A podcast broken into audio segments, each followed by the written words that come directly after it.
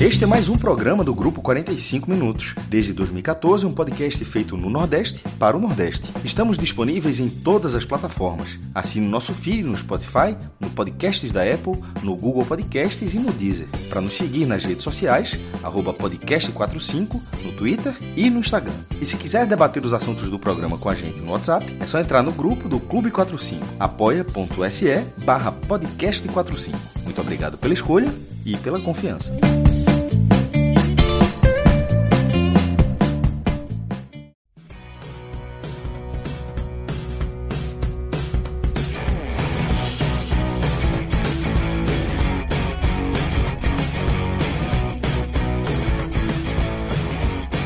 Está aberto o programa então. E aí a gente está aqui, galera, começando mais um telecast, onde a gente vai analisar o empate do Náutico 1-1 contra o Vasco e vamos também analisar a derrota do Bahia para o Flamengo por 5-0, 0-5, como o Cássio gosta de frisar e já frisou por aqui. Mas antes disso, Celso Ishigami, vamos falar aqui do Carva Game, né? Essa parceria aí da Carvalheira com o podcast 45 Minutos. Essa semana é uma semana aí do start no nosso primeiro projeto aí do pod com a Carvalheira juntos, né? Vai ter a disputa aí do torneio de FIFA lá na Carvalheira, toda uma estrutura, vários dias aí você abre o seu microfone, a gente fecha para você nos trazer as novidades e tudo que a gente precisa ficar sabendo desse torneio aí, Celso. Beleza, galera. Para mim, dizer que é uma satisfação estar aqui reunido com vocês, tá? Vocês estão vendo aí, para quem está ao vivo nos nossos canais, a gente está jogando aí na tela já a arte do Carva League. Como o Lucas tocou aí, a gente está nesse projeto massa, essa parceria massa com a turma da Carvalheira, né? Nesse braço, que é o Carva Games, o braço da Carvalheira voltado para essa imersão do mercado de games. E tem como nosso primeiro projeto em conjunto, nosso Carva League, velho. Um campeonato de FIFA, um torneio de FIFA, no formato que eu me criei jogando futebol de videogame, né? Seja na época do Mega Drive, na época do Nintendo, né? Os FIFAs, os International Superstar Soccer, Winning Eleven, J-League. Eu me criei no 2x2, velho. E essa é a proposta que a gente está trazendo aqui. Porque é o seguinte, muita gente já conhece esse mercado de games e de competições voltado para pro player. Você vai ver aí uma galera massa, assim, fazendo streaming de grandes campeonatos, envolvendo aí os principais jogadores de FIFA do mundo, de todos os jogos de videogame, todas as plataformas aí você vai ver. Mas falando especificamente aqui de FIFA, você está acostumado a ver aí a galera streamando aí os grandes, os maiores jogadores de FIFA em grandes estruturas. E a proposta aqui, galera, é trazer essa estrutura, trazer essa experiência para o jogador convencional, o jogador do dia a dia, do cotidiano, seja aquele cara que joga 2 horas por dia, ou joga 3 horas por semana, ou não joga porque está sem plataforma, mas está sempre consumindo aí esse conteúdo. O cara que gosta dessa indústria, desse mercado, desse tipo de conteúdo, vai encontrar no Carva Games esse tipo de proposta. E a gente está trazendo justamente essa experiência em primeira mão dentro desse torneio de FIFA, o Carva League, que vai começar nessa segunda-feira. Então, Maestro, não se preocupe, eu vou passar os detalhes aí dessa sua participação. João de Andrade Neto já vai estar garantido, Lucas Leozzi também. A gente vai ter uma galera muito bacana representando o podcast e tentando chegar até o título, porque vai ter a galera, os convidados do Carvalheira, Jorginho Peixoto está trazendo os parceiros dele, mas eu estou botando ficha, tá? Que a gente vai chegar forte aí. Trouxe uns jogadores aí já cascudos. Lucas Leozzi tá nessa de que não joga muito tempo, estou enferrujado e tal, mas... Estou enferrujado demais, tá? O negócio tá... O videogame aqui chega a estar com poeira, o bichinho. Mas essa semana aí eu vou ver se eu dou uma limpada para chegar, não fazer tanta vergonha lá. Exato, mas vai ter uma galera massa, tá? Nilcinho do Ibirmania vai estar lá com a gente. Júlio Neto vai estar lá com a gente. Diogo Marques, seu parceiro lá dos tempos de Globo, vai estar lá com a gente. Daniel, mini craque, vai estar lá com a gente também, do SambaCast também, da Globo. Então a gente vai ter uma galera massa, para a galera que ficou de fora e está se lamentando profundamente. Mas vai ser o seguinte, 2x2, né? Vão ser 40 duplas, tá? Divididos aí em grupos de 5. Os grupos vão se enfrentando ali, a gente resolve os grupos de segunda a quinta-feira. Você vai lá, vai levar lá a sua dupla, vai resolver a sua classificação, e os classificados voltam para a fase final no fim de semana, sábado, dia 24, tá? Vai ser muito legal, vai ser aquela experiência que só a Carvalheira consegue proporcionar, uma galera que construiu um renome nacional nesse segmento, e o segmento vai para além de evento, né? A Carvalheira realmente trabalha com experiências, é isso que essa galera faz, é disso que eles são especialistas, e eu tenho certeza que você que está indo, você que vai acompanhar, porque assim, a gente vai trazer os melhores momentos da fase de grupos aqui para dentro da nossa live. Inclusive, estou me organizando ali com a turma para a gente transmitir um dos jogos dos nossos representantes ao vivo na nossa live. Daqui para quinta-feira a gente vai explicar para a turma quando é que vai ser, mas vamos trazer, tudo indica que vai ser Lucas contra João, a gente vai trazer essa... A gente vai fazer essa resenha aí ao vivo, tá? Vamos trazer essa experiência. Na sexta-feira, a gente faz mais uma resenha também, tá? Explicando um pouco mais sobre como vão ser as finais. E depois você também vai poder acompanhar todo o evento ali da final, das finais, no caso ali a partir das oitavas, ao vivo no streaming lá do Carvalheira na Twitch, tá? Então você já procura lá o canal do Carva Games na Twitch. É um canal que está crescendo demais, a estrutura lá está espetacular. Vocês vão ver, velho, aquele padrão Carvalheira mesmo, com estrutura impecável, e essa experiência que a gente está trazendo aí pela primeira vez, que eu tenho a maior certeza que vai ser um sucesso, tá? Então já tratem aí de desenferrujar os dedos, tá? Vão tocando aí, vão treinando, porque o bicho vai pegar e a resenha vai correr solta aí no nosso Carva League a partir dessa segunda-feira. Tô preocupado. Eu não jogo videogame assim... meu cabelo era curto, pô. A última vez que eu joguei. Então, é assim. O cara desenrola na hora, mas tô preocupado. Tu é minha dupla, né? Tu é minha dupla, porra. A minha frase era essa. Ainda com essa informação de bastidor, com essa possibilidade. Eu acho que eu não sei se eu já joguei 2x2, não. Eu joguei muito pouco também. Eu jogo mais individual. Na verdade, eu acabei de lembrar. Veja, olha como faz tempo. E Celso aqui vai lembrar. A última vez que eu joguei 2x2 foi, eu não lembro o ano do FIFA qual é, mas foi na casa de Celso, dos pais de Celso, em Candeias. Eu, Celso, Elias e acho que tinha mais um amigo do Celso. Acho que era Luquezzi, não? Acho que... Não, será que era Luquezzi, velho? Meu irmão, foi a última vez... Talvez tenha sido ele mesmo. Elias, eu tenho certeza. Última vez que... Meu irmão, veja só. Celso não era casado. Celso desde 2013 eu moro aqui em Aldeia. Então, você morava nessa casa, isso era o seu quarto. Então, foi a última vez que eu joguei 2x2, faz muito tempo. O FIFA 12 mesmo, que cara é Cristiano Ronaldo na capa ainda, sei lá, menino. Celso, vou pedir para o Rodrigão colocar na tela aqui já, os grupos, tá? A gente já tem os grupos aí definidos, só para a gente dar uma passada rápida aí. Então, beleza, ó, eu vou olhar para cá que eu consegui ligar o computador aqui no restinho de bateria que ele tem, mas consigo ler aqui para vocês. Ó, no grupo A, a gente vai ter Nath P, Vinícius Mendonça, Lipe Dornelas, Seupa, nosso querido seu pai vai estar lá também no grupo A, e Henrique Carvalheira, lá da turma, né? No grupo B, Lucas Nascimento, Alci, Chocolate, Rodri Medeiros e Gabriel Leitão, tá? Gabriel Leitão, parceiro da turma aí também. No grupo C, nosso querido Ian Rio, lá do Clube 45, meu lateral, campeão com Maldini também, Igor Falbo, Augusto Pedrosa, Ivan Malheiros e Ronaldo Cabral. No grupo D, a gente vai ter Diogo Marques, Daniel, mini craque, tá? Aqui ainda está o nome de Júlio, só que a gente fez uma inversão, porque Daniel não está podendo jogar na quarta, então, Diogo Marques, Daniel Gomes, tá? Nilcinho, do Ibis Mania, Feu e Rodrigo Rabelo. Aí a gente vai para o grupo E. Spinimito, aí aqui a gente tem Júlio Neto, reza a lenda que Júlio Neto é craque, viu?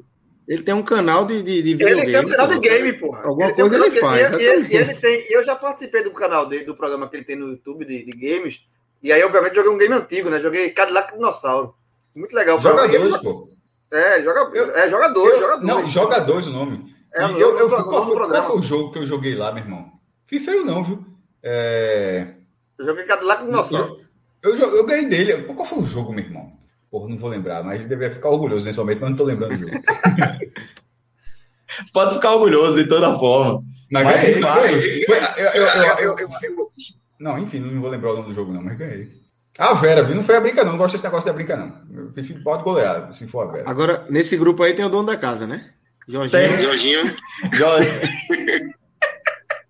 Jorginho Peixoto tá nesse grupo também, e Ítalo Lima, tá? No grupo F, Tom Santos, Deb Lima, Lucas Leozzi, nosso querido França, Kelvin Maciel, filho de Maciel Júnior, Kelvin Maciel do Nordeste FC, craque também, gente boa demais, e Alexandre Venâncio, que também é do nosso Clube 45, tá sofrendo aí, Alexandre Venâncio. Alexandre Venâncio foi vice-campeão de um dos torneios que a gente lá atrás, que a gente organizou também, o podcast, o Experience, então, e Alexandre Venâncio foi vice. Me arrombei, então, né?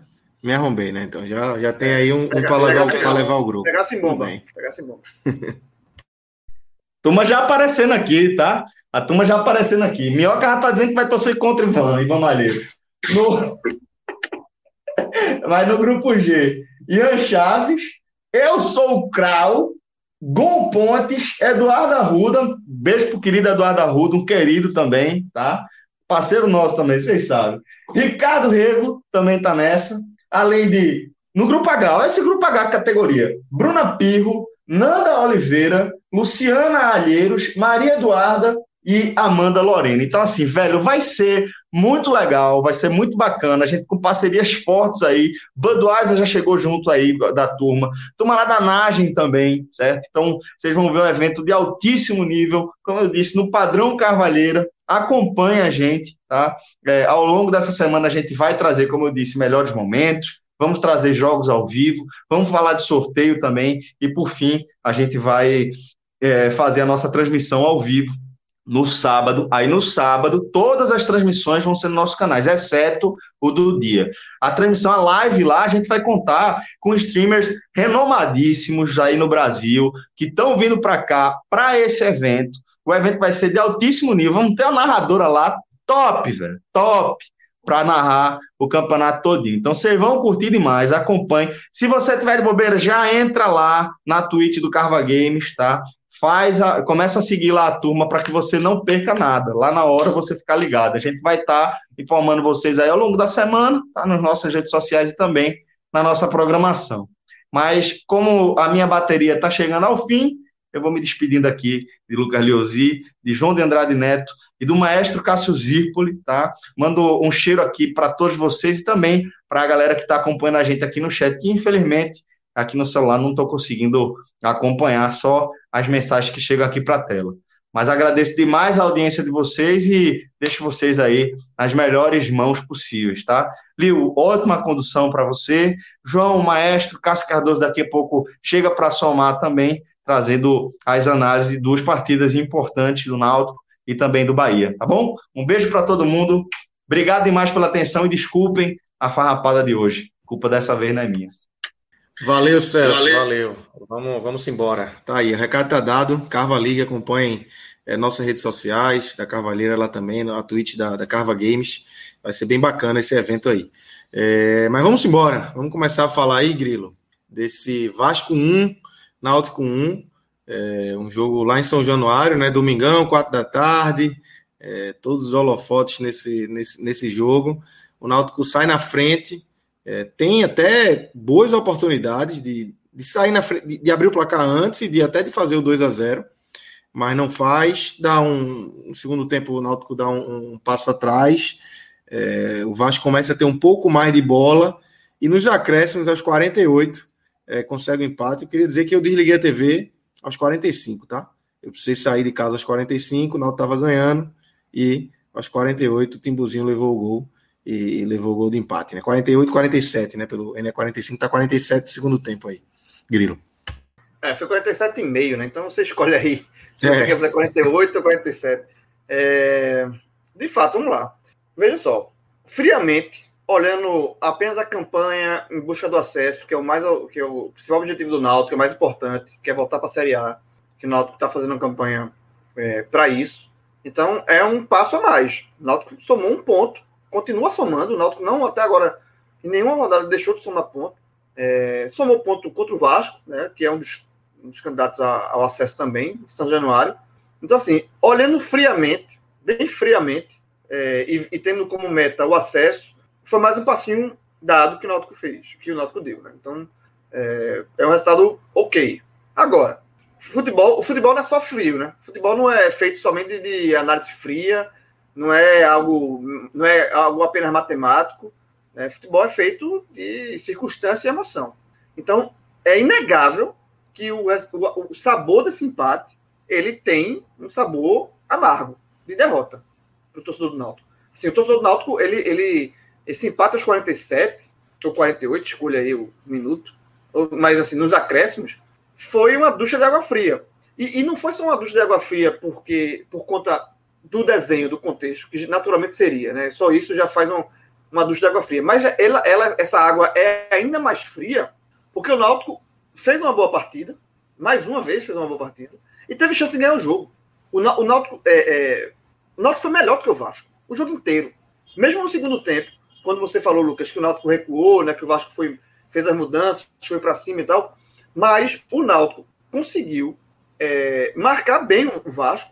O Vasco teve mais ímpeto, mas as melhores jogadas do segundo tempo, se você for olhar os melhores momentos, só o segundo tempo, eu não estou contando do primeiro, mas só o segundo tempo, o Náutico, as melhores jogadas foram do Náutico. O Náutico teve mais chance as chances mais claras de fazer um gol no segundo tempo foi do Náutico. Então o Náutico, aquele negócio, ele deu o campo pro Vasco dentro de uma estratégia de jogar no erro do Vasco. E isso aconteceu, o Náutico teve chance de matar o jogo, de fazer um 2-0. Mas antes de chegar nesse segundo tempo, e aí rebobinando a fita pro início do jogo, né, o primeiro tempo do Náutico foi muito bom. E mais uma vez, né, o Náutico teve nesse jogo a volta do Alex Alves, que de fato dá uma segurança na zaga, porque é um goleiro frio e que sabe estar jogando com os pés, coisa que Jefferson tem uma dificuldade. Então a volta do Alex Alves foi positiva, e a volta de Queira também na frente, que também dá uma qualidade maior pro ataque do Náutico, né? É o titular, né? Claramente ele ainda está um pouco, você via que ele é um pouco debilitado, né, pela chikungunya, que é uma doença bem pesada, e você viu que ele não estava 100%, mas é uma volta importante. E o resto do time era o que o Náutico vem jogando, já se acostumando com os desfalques que não voltam mais, né? Que é Eric e Wagner Leonardo. Então, Carlão foi na zaga, a Brian foi na direita, a Hereda está machucada há muito tempo, né? Até uma coisa assim, meio misteriosa, essa lesão de Hereda. Rafinha na esquerda. Então, o Náutico teve esses retornos, e o resto do time foi o time que vem jogando já nos últimos jogos. E, mais uma vez, o Náutico fez um jogo muito competitivo contra o Vasco no primeiro tempo, né? O Vasco, a rigor, só teve um lance de perigo no primeiro tempo inteiro, né? Uma bola que sobrou, o jogador que Alex Alves defendeu, deu rebote, o jogador do Vasco pegou o rebote, não finalizou, e foi isso. O Náutico teve um lance que é uma arma do Náutico muito, tá muito claro isso, e é uma arma que o Náutico usa bem, que são as bolas paradas, né? Com o Jean, os escanteios, é uma coisa que a gente já falou isso, eu já falei isso numa live passada. O Náutico consegue com o Jean. Todo escanteio leva perigo. Todo escanteio. Não tem um escanteio do Náutico bobo, no bambo, que cruza a bola. Todo escanteio do Náutico é uma chance de perigo, né? Então, inclusive, o gol do Náutico saiu nesse escanteio que Jean cobra venenoso no primeiro pau, e Vinícius cabeceou. Mas fora isso, teve uma bola também levantada na área, que Carlão subiu sozinho, errou a cabeçada. Teve um rebote de Jean, pegou de primeira e obrigou o goleiro do Vasco, Vanderlei, a fazer uma grande defesa. Então, o Náutico teve as melhores chances no primeiro tempo, né? E o Náutico não deixou o Vasco crescer no jogo no primeiro tempo. O Vasco até queria. O Vasco estava incomodado com o jogo que o Náutico impôs no primeiro tempo, mas não conseguia sair. A marcação do Náutico estava bem encaixada, o Náutico estava muito senhor das ações, todas as... Até foi enfatizado isso na transmissão do jogo na Globo. Todas as estatísticas eram favoráveis ao Náutico, posse de bola, finalizações, acerto de passe. Então, assim, o 1-0 para o Náutico no primeiro tempo foi muito justo. Muitos aconteceram, até mais. Teve o último lance do primeiro tempo, foi uma jogada lindíssima de Vinícius, que mais uma vez jogou muito bem, que ele podia ter até finalizado, fazer, se ele finaliza ali, podia ser um golaço, ele optou por dar um passe, e aí a zaga do Vasco cortou. Então, assim, o Náutico foi senhor do primeiro tempo.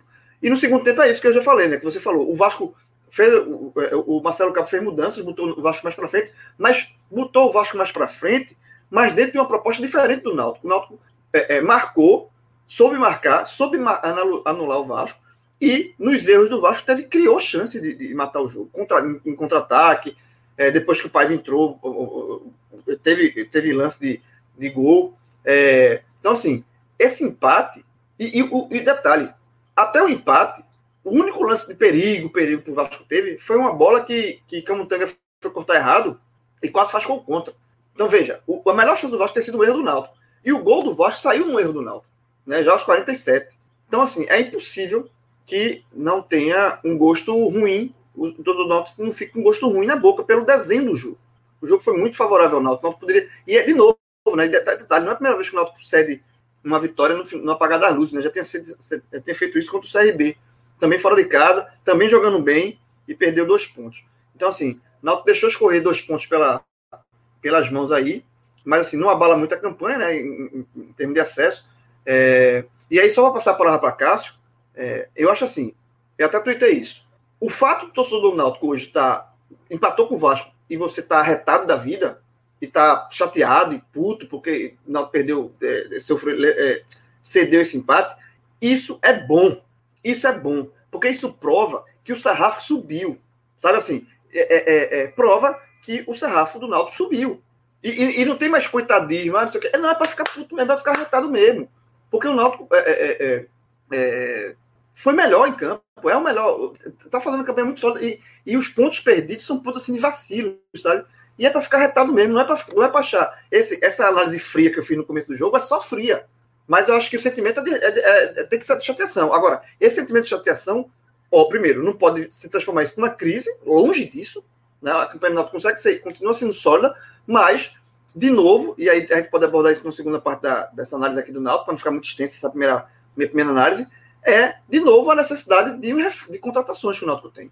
E aí eu não estou mais aqui, eu não vou ficar dando murro em ponta de faca aqui, pedindo várias e várias contratações. Eu só quero uma, que é um zagueiro.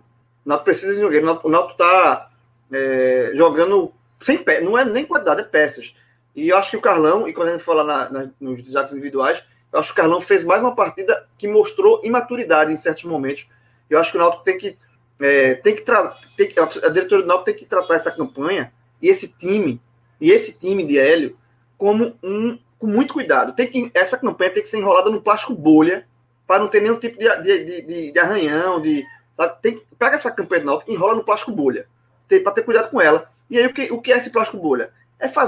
É dar a Hélio um respiro. Ó. Traz um zagueiro, dá a Hélio um zagueiro. O Náutico perdeu 2 jogadores acima da média na Série B, que é Eric e Wagner. Continua com 2 que estão jogando acima da média, que é Vinícius e Jean. Mas você perdeu 2 e não teve a reposição. E eu não estou nem pedindo a reposição do atacante mais. Eu quero a do zagueiro. E eu quero por causa de peça. Porque é de número, inclusive. Então é isso. Então, mas Náutico segue na pisada. Análise fria aqui, ok, um ponto, mais um passinho, mas é impossível o torcedor do Náutico não ficar chateado com esse. O Náutico nesse jogo aí não ganhou 1 ponto. Na análise mais emocional, não ganhou 1 ponto, perdeu 2. Cássio, queria te ouvir sobre o jogo. Acho que o João passou bem pelo que aconteceu nos 90 minutos e trouxe um debate interessante aí, nesse momento que ele finaliza aí, sobre essa questão de ganhar 1 ponto, perder 2. O Náutico, de fato, se impôs, jogou melhor, teve chances de vencer, muito mais chances do que o Vasco de empatar, inclusive. O Náutico teve mais chances de fazer o segundo gol do que o Vasco de fazer o primeiro, mas o futebol... reservou esse final aí, esse 1-1. E também queria que você passasse, Cássio, por essa questão da invencibilidade, né? É um dado importantíssimo e interessante aí, que o Náutico atingiu aí a maior invencibilidade da Série B, né? São 12 jogos sem perder na Série B do Campeonato Brasileiro, né? Fala, Lucas, João, galera que tá acompanhando a gente. O recorde seria vencendo empatando, né? Isso. Tivesse sido o roteiro é que faz toda essa análise de João, que eu concordo com toda a linha que João adotou, mesmo o Vasco estando fora do G4, dos três principais clubes da segunda divisão, a tratar dessa forma, Cruzeiro, Vasco, Botafogo, o Vasco é o que dá mais sinais de aproximação em relação ao G4. Inclusive, estava brigando por um lugar do G4, né, caso tivesse vencido o Náutico. Então, o empate em São Januário, dentro da sequência que o Náutico vinha tendo, e essa sequência é muito boa, esse é um dos melhores recortes do Náutico na tabela. São 4 rodadas com 3 jogos em casa. Ele jogou com a Ponta, ele saiu para esse jogo do Rio e volta para 2 jogos em casa. E, obviamente, isso lá no retorno vai ser o contrário, né? Vai ser um jogo nos aflitos e 3 jogos fora de casa. Mas esse recorte agora era o melhor. Então, considerando esse recorte, o time tem a sua força dentro de casa e o jogo fora de casa era contra um dos principais concorrentes, o empate não seria mau resultado. Mas aí o roteiro faz com que isso não seja considerado. Tipo, o Náutico tomou um gol ali no primeiro tempo com o Cano, mete gol todo o jogo e buscou no segundo tempo, jogou o que jogou. Teve o volume de jogo que teve e buscou o segundo. Estaria todo mundo tranquilo, invencibilidade mantida, recorde, o time mostrou sua força. Só que o Náutico, quando o João diz que ele foi melhor do que o Vasco, o Náutico ele foi melhor do que o Vasco, muito melhor, para ser mais preciso, e jogando de duas formas diferentes. Porque no primeiro tempo, o Náutico teve o controle da bola, com 58% de posse de bola. O scout de finalizações foi um massacre, 9-4. Das 9 do Náutico, 5 na barra. Vanderlei, ele foi o melhor jogador do Vasco e talvez tenha sido o melhor jogador da partida. Ou no mínimo, brigando com os destaques do Náutico. Porque o goleiro do Vasco salvou o Vasco. No primeiro tempo, antes de abrir o placar, depois estava 1-0, evitou o 2-0 antes do intervalo, e no segundo tempo evitou o 2-0 até o final, e depois que o Náutico empatou, ele ainda salvou, porque o Náutico levou um gol aos 47, e o Náutico quase desempatou aos 48. Bem lembrado. Ainda teve a de Paiva, de cabeça. De cabeça ou bem. A defesa de Vanderlei ali foi excelente. Então, assim, o goleiro do Vasco pegou tudo. Mas, assim, voltando para o primeiro tempo, os números do primeiro tempo. O Náutico ele jogou tendo o controle da bola no primeiro tempo, finalizando muito mais e sendo muito mais organizado que o Vasco. Tanto com a bola rolando, como o João já apontou, na bola parada. O Náutico levou perigo tanto nos escanteios, que o João citou, e também na cobrança de falta, utilizando como sem ser falta direta, né? Falta cruzando na área. Teve uma na esquerda, que 2 jogadores do Náutico chegaram a um tris de... Eu acho que até que foi Carlinhos Chiesa. O lance foi impedimento, mas foi impedimento muito... Um detalhe, mas eu quero dizer que aquela chance foi uma chance que o Vasco não conseguiu ganhar na bola aérea. O Vasco não conseguiu ganhar o jogo inteiro. Inclusive, o lance aos 48,5, 49 do segundo tempo mostra isso, que mesmo depois de empatar, o Vasco quase leva um gol também na bola aérea. O Náutico foi muito bem na bola aérea. Muito bem. E com a bola no chão, ele conseguiu criar oportunidades que o Vasco não conseguiu. O Vasco ele teve, aos 17 minutos, eu acho, um gol anulado por impedimento, mas eu acho que era um duplo impedimento, porque o Peck recebe impedido, toque, eu acho que Cano também está impedido no lance. Então, assim... É um jogo que... E o impedimento, inclusive, não é em Cano. O impedimento é antes ainda. É antes, é quando o jogador recebe pela ponta direita. O Vasco teve basicamente isso. Foi muito pouco. E no segundo tempo, o primeiro Náutico faz 1-0, né, com a casquinha de Vinícius no primeiro pau. A bola no primeiro pau, você vê que aquilo é jogada ensaiada. No segundo tempo, o Náutico foi um time mais de contra-ataque. Ok, já fez isso outras vezes. Aí alguém poderia dizer... E isso geralmente costuma dizer... recuou, chamou o adversário... E por isso, não foi o que aconteceu. O Náutico, ao jogar nos contra-ataques, a posse de bola do Náutico caiu. Esse dado só faz corte, certo? Esse percentual. De 58 foi no primeiro tempo, caiu para 35 no segundo tempo. E o Náutico continuou tendo mais finalizações que o Vasco, 11-9. E mais do que isso, continuou tendo as melhores chances. Porque assim como eu falei que Vanderlei talvez brigue para ser um dos destaques da partida, ele briga com Vinícius e com Jean Carlos.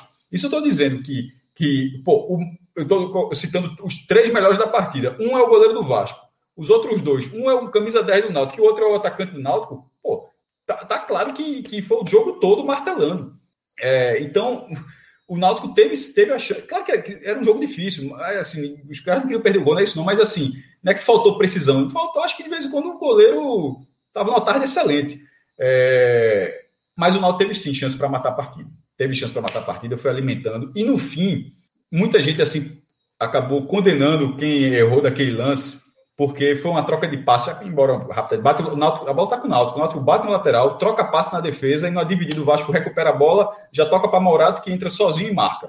Eu acho que todo mundo no Náutico falhou ali. Aí, infelizmente, estavam as peças algumas das peças mais questionadas da partida. Mas é um lance, pô. É uma fatalidade dentro do jogo onde você... Naquela altura, o jogo já era para estar definido. O Náutico jogou para definir a partida. Mas é futebol, isso. Está com 1-0 é que a gente fala. Até a última bola o adversário pode marcar. Então, aquele lance onde o Vasco... Morato finalizou bem. Ele é tratado como... É frustrante. Claro que é frustrante. A vitória estava na mão. Inclusive, o Vasco tem um cenário duríssimo. Aliás, o Náutico tem um cenário duríssimo contra o Vasco. Em 39 jogos... São 4 vitórias do Náutico, 16 empates e 19 vitórias do Vasco. Eu acho assim que dos principais clubes do Brasil, possivelmente o Vasco é um dos clubes com o melhor cartel dentro do Náutico. Ou seja, não era embora o Náutico tenha vencido na Série B, tenha vencido o último jogo lá em São Januário, né, em 2016, mas em 2018 eu acho. Não, 16. Mas é um time que o Náutico vence pouquíssimo e a vitória estava na mão. E a vantagem estava sendo mantida de 4 pontos. Então tem as consequências de um erro coletivo, uma infantilidade, que foi uma troca de passes na defesa no último minuto do acréscimo. Eu acho que não ia até 50 ainda. Não, ia até 49. Ia do 47 ia virar 49 para acabar. Ia era 47,5.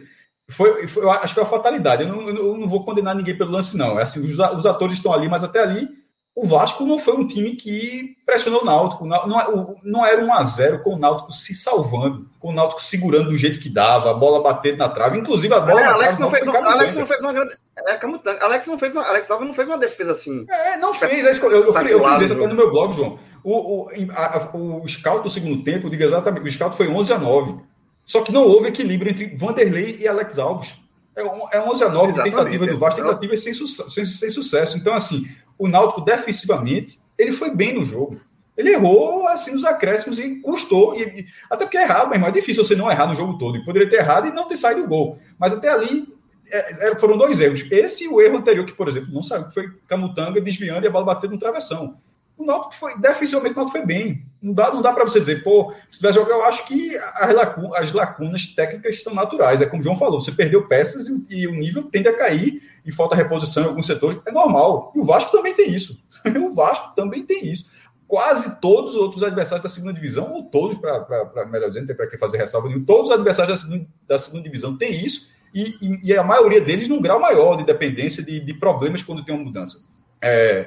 A consequência desse empate é, por exemplo, a vantagem para o Coritiba. Coritiba ganhou fora de casa, né, do Sampaio Correia, caiu de 4 para 2 pontos e o Coritiba tem um jogo a menos. Ou seja, pela tabela, o Náutico ficou ao alcance do Coritiba. Que vai ser no dia 3 de agosto, né? Eu estava olhando isso aqui.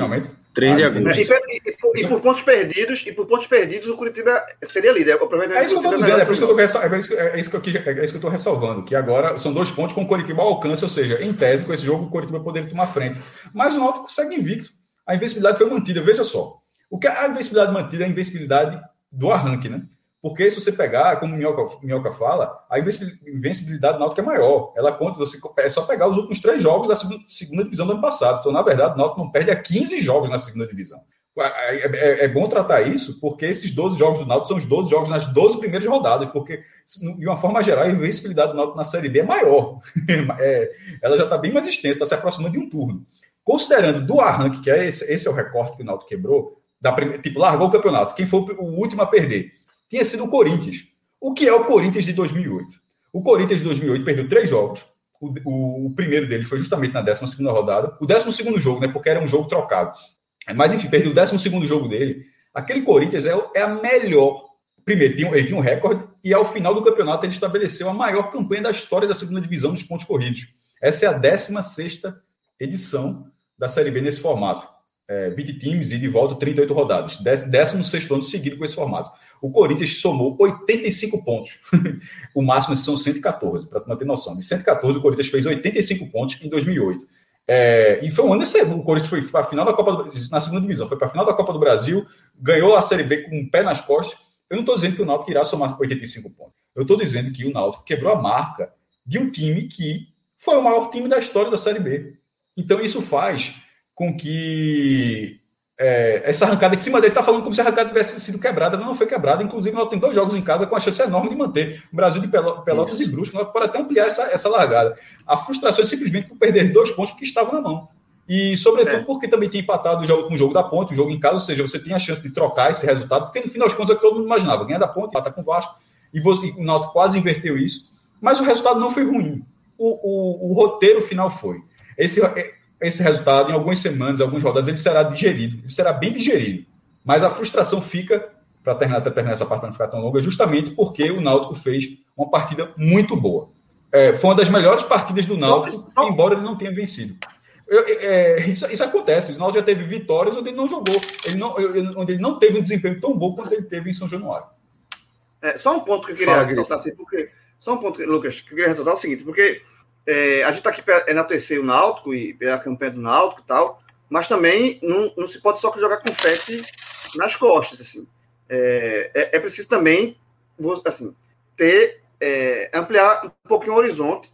Enfim, não é crise, não é nada, né? É só atenção. Por quê? O Náutico não tem essa invencibilidade. E eu abri meu comentário dizendo que o Náutico, mais uma vez, soma ponto. O Náutico, todo jogo, traz pelo menos um pontinho. Mas nos últimos 7 jogos, o Náutico venceu 2. E foram 5 empates. Então, assim, a margem de pontuação, o ritmo de pontuação, desacelerou um pouco.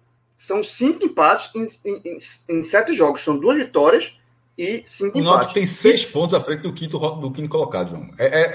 O que você está falando, esse comparativo que você fez, você está fazendo um comparativo justo, mas é um comparativo com o próprio Náutico. Ou com o Coritiba, que é o vice-líder. Não, eu vou fazer um comparativo em busca do título. Um comparativo em relação ao G4 não cabe. Mas eu ia fazer um comparativo entre os 4 times que hoje formam o G4. Né? O G4 hoje é formado por Náutico, Coritiba, Guarani e CRB. CRB que venceu o seu jogo, venceu o Vila Nova por 2-1. Então, assim, o CRB entrou no G4. E desses 4 que estão no G4, pegando o recorde das últimas 5 rodadas, o menor ritmo de pontuação é o do Náutico. Porque o Coritiba, nas 5, venceu 3 e empatou 2. É o inverso do Náutico, né? O Náutico venceu 2 e empatou 3. O Guarani empatou 1 e vende 4 vitórias seguidas. E o CRB é o único dos 4 que perdeu um jogo nos últimos 5. João, assim, mas ele tem 3 vitórias e um empate. Então, o ritmo de pontuação do... Olha só, eu acho que... Deixa eu fazer uma provocação. Se você pega esse mesmo recorte, agora, pode assinar até o final do campeonato que sobe. Não tem perigo nenhum, zero, perigo zero. De a cada 5 jogos você ganha 2 e empatou. Esse recorte que você fez, zero. Pode até fazer até o final do campeonato. Venceu 2 e empatou 3, né? Ou seja, somou 9 de 15. Porra, é bom demais, Grilo. 9 de 15. Faltam quantos jogos? Faltam... Fazer essa conta aqui. 12 ou 13? Eu fiz a matéria quando o Náutico ganhou do Operário, quando o Náutico ganhou do Operário, que foi a última vitória dele, que foi o 5-0, que o Náutico, daquele jogo em diante, se o Náutico conseguisse 46% dos pontos, ou seja, menos da metade dos pontos que ele tinha disputado, ele subia. 9 de 15 dá 60% de aproveitamento. Se você colocar 60% de aproveitamento, ele sobe. Daqui para frente, você vai somar 46 pontos. Significa que o Náutico vai ter... Bateu. 72,8, 73 pontos. Primeiro, subiu com o pé nas costas e a chance de ser campeão é gigantesca. É isso que eu estou falando, que esse comparativo você está pegando com um recorte. Primeiro, é o recorte que ele anula tudo que o Náutico fez antes.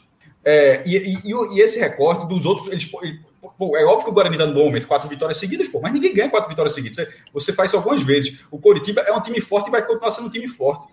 Mas esse recorte do Náutico, ele não pode ser tratado como ruim, não, pô. Ele é ótimo. Não, então, vou até mudar a palavra. Ele não pode ser tratado como um recorte que tira o time da briga. Como preocupante, também não é. Não é preocupante. Esse recorte, pode assinar agora. Com esse recorte, o Náutico sobe. Primeiro, até para não ter o risco. A única vez, aquela de São Caetano que não subiu, foi 71. 70, foi a única vez. O recorde de acesso é o Vitória, que subiu com 59, é a menor pontuação do acesso. E a maior pontuação que não subiu é de São Caetano, que uma vez fez 71 e não subiu. Olha o que eu falei agora, 72,8. Então, isso, ou seja, o Náutico seria acima da margem que já foi um absurdo na época. Não tem como subir. Eu só estou alertando que há uma diminuição no ritmo de pontuação. Agora, desses jogos que o Náutico deixou de pontuar, veja, vamos lá. O CRB está com a vitória na mão. O Vasco está com a vitória na mão. O rendimento do Náutico é bom. O Náutico continua tendo a atuação... O alerta é válido. Eu só estou fazendo um alerta aqui. Porque assim, se você tiver que fazer uma live aqui de uma hora, só agora... Tudo bem, contra o Remo estava perdendo.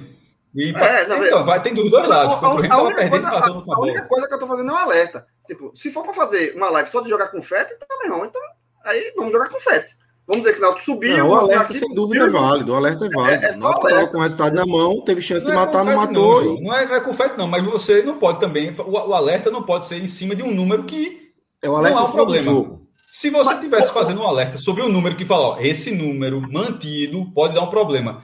Não é. Esse número agora, mantido, subiu. E possivelmente subiu como campeão. Não, ok, mas assim, o empate, esses dois últimos empates, eles colocam no Náutico uma obrigação maior de vencer o próximo jogo contra o Brasil de Pelotas. Primeiro, o Brasil de Pelotas é um dos piores times. Pô, mas aí, independente... Aí, pô, veja só, na segunda divisão para subir, qualquer jogo em casa desse nível, você tem obrigação. Pô. Mesmo que tivesse goleado o Vasco, qualquer placar que tivesse sido com o Vasco, a obrigação seria a mesma, pô. Não faria a menor diferença. Pra ganhar pegando o Brasil em casa, é obrigação, pô. Mas já que a gente falou do Brasil aqui, caso tenha até citado, o Náutico pega Brasil e Brusque. E eu citei que o jogo Coritiba e Brusque é um jogo atrasado. Coritiba é no dia 3 de agosto. No dia 30 de julho, 4 dias antes, tem Coritiba e Náutico. Então é um jogo importantíssimo aí para o Náutico. E o Náutico tem, antes disso, esses dois jogos em casa, né? Contra Brasil e Brusque. Dos próximos 4 jogos do Náutico, 3 são em casa. Porque depois do Coritiba, ele pega Confiança. Isso. Nos aflitos de novo. Então, veja, o Náutico tem que manter uma margem de pontuação com 3 jogos em casa. A margem de pontuação, veja, quando a gente for fazer o jogo contra o Confiança, a live do jogo contra o Confiança, esse recorte que eu fiz de 5 empates em 2 vitórias, essas bolinhas verdes, assim, quando tem na tabela, tem que ter mais bolinha verde do que cinza, viu? O alerta é esse. O próximo jogo são 3 em casa e 3 vencíveis. Brasil, Brusque, que é um pouco mais difícil, e o último, Confiança. Brasil e Confiança são dos piores times da competição. E depois tem o jogo difícil com o Coritiba fora. Então, assim, a margem de pontuação nesses 4 jogos que tem pela frente, o Náutico tem que dar uma aceleradazinha na margem de pontuação para continuar tendo... Não, o Náutico tem obrigação nesses 2 próximos jogos. Aí é obrigação pesada. É a discordância do jogo. Porque tá falando que o Náutico tem que dar uma aceleradazinha. Aí eu digo, e o Guarani? Veja, o Guarani tá no G4 nesse momento, finalmente entrou com 4. O Guarani vai fazer o quê? Como é que um time que tá com 4 vitórias seguidas vai acelerar?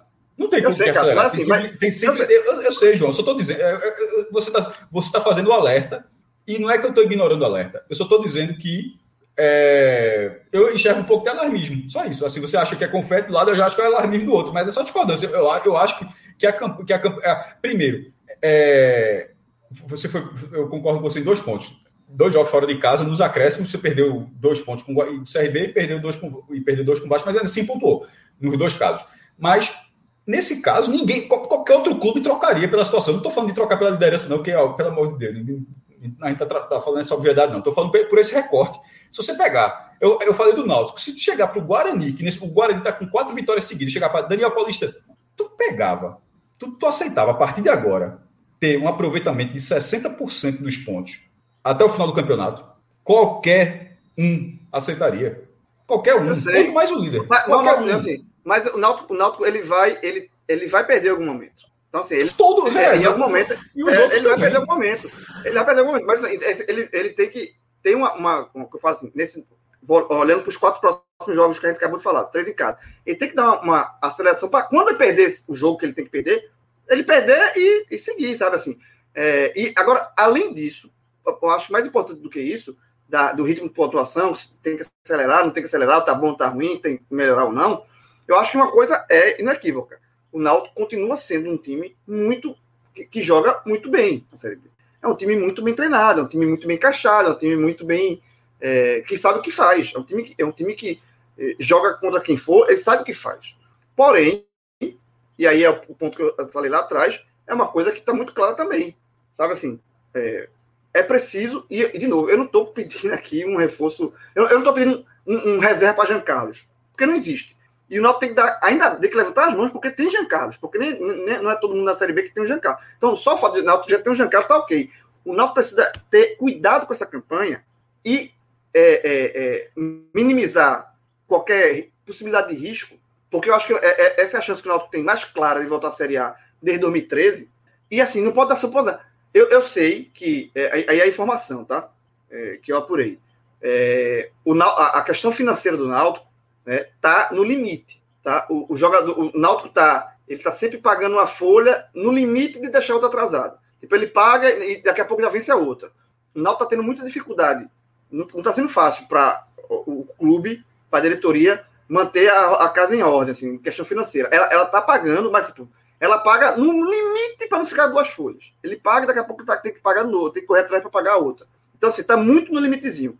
E aí, trazer um jogador, porque nesse caso, tem que se é para trazer, na minha visão, tem que trazer um titular para a zaga, não é um Rafael Ribeiro que vai chegar para compor, tem que trazer, você perdeu um titular, tem que trazer um titular. Existe essa questão financeira, para investir, para não desandar o que já está no limite. Mas, mesmo entendendo essa dificuldade orçamentária que o Náutico tem, eu acho que nesse caso não é custo, é investimento. Você trazer um zagueiro que dê um suporte à zaga ali. Não que... Carlão pode ser útil à campanha, mas ele não pode ser o titular do Náutico. Tipo, Rafinha, na lateral esquerda, pode ser útil em alguns momentos, mas ele não pode ser o lateral titular do Náutico. O Náutico até contratou o Breno Lohan, né? O ideal é que volte Hereda, para Hereda ficar na direita e joga Brian de novo para a esquerda, que Brian, inclusive, na esquerda está jogando melhor do que na direita. Mas eu não estou pedindo mais nenhuma contratação para nenhum outro setor. Eu só quero um zagueiro titular para dar um pouco mais de tranquilidade para Hélio, sabe? É só isso, assim. Eu entendo a dificuldade financeira, mas eu acho que nesse momento não é gasto. Não é gasto de jeito nenhum. É investimento, porque se o Náutico sobe, o Náutico tem por baixo aí uns 60 milhões para administrar 2022. Ô Grilo, já que você falou aí de zagueiro, dessa busca por zagueiro, essa necessidade por zagueiro, você tinha citado Carlão e queria falar um pouco mais de Carlão nas análises individuais, né? Onde é que Carlão se encaixa aí? Como é que você viu a atuação dele? E aí já puxando para outros nomes aí que tenham destoado negativamente e positivamente também na tarde desse domingo. Eu acho que Carlão não fez nenhuma partida horrível, tá? Assim, longe disso. Ele fez uma partida ok. Ele errou alguma saída de bola, sabe?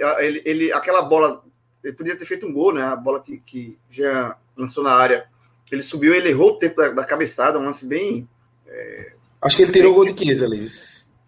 Tirou o gol de Chiesa. Acho que Chiesa fazia o gol ali.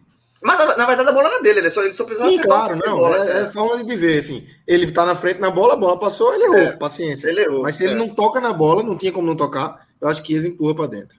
Eu acho que ele é um zagueiro que dá... O Náutico precisa investir mesmo, assim, é mais um jogador que vem de CT, que pode render frutos, mas eu acho que ele não tá pronto pra ser o titular do Náutico, porque é só isso, é um cara novo.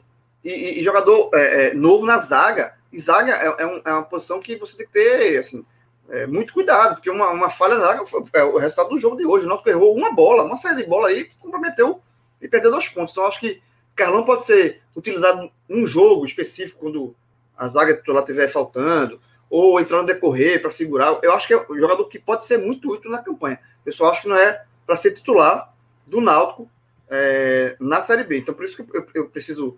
O Náutico perdeu Wagner Leonardo, pô. Tem que trazer um titular. Mas aí eu vou botar Carlão aqui entre os que ficaram na minha conta negativa, tá? Eu acho que Maciel jogou um pouco abaixo também do que ele vinha jogando. Eu não gostei muito da atuação do Maciel. E Rafinha. Eu acho que Rafinha, inclusive no lance do gol, ele demora a chegar ali para dar o combate. Eu acho que Rafinha é aquele, assim, é a questão do elenco curto. O Náutico trouxe o Lohan, né, que estava inclusive no banco e não foi acionado. Né? Eu acho que a Rafinha não tem a intensidade que o time do Náutico...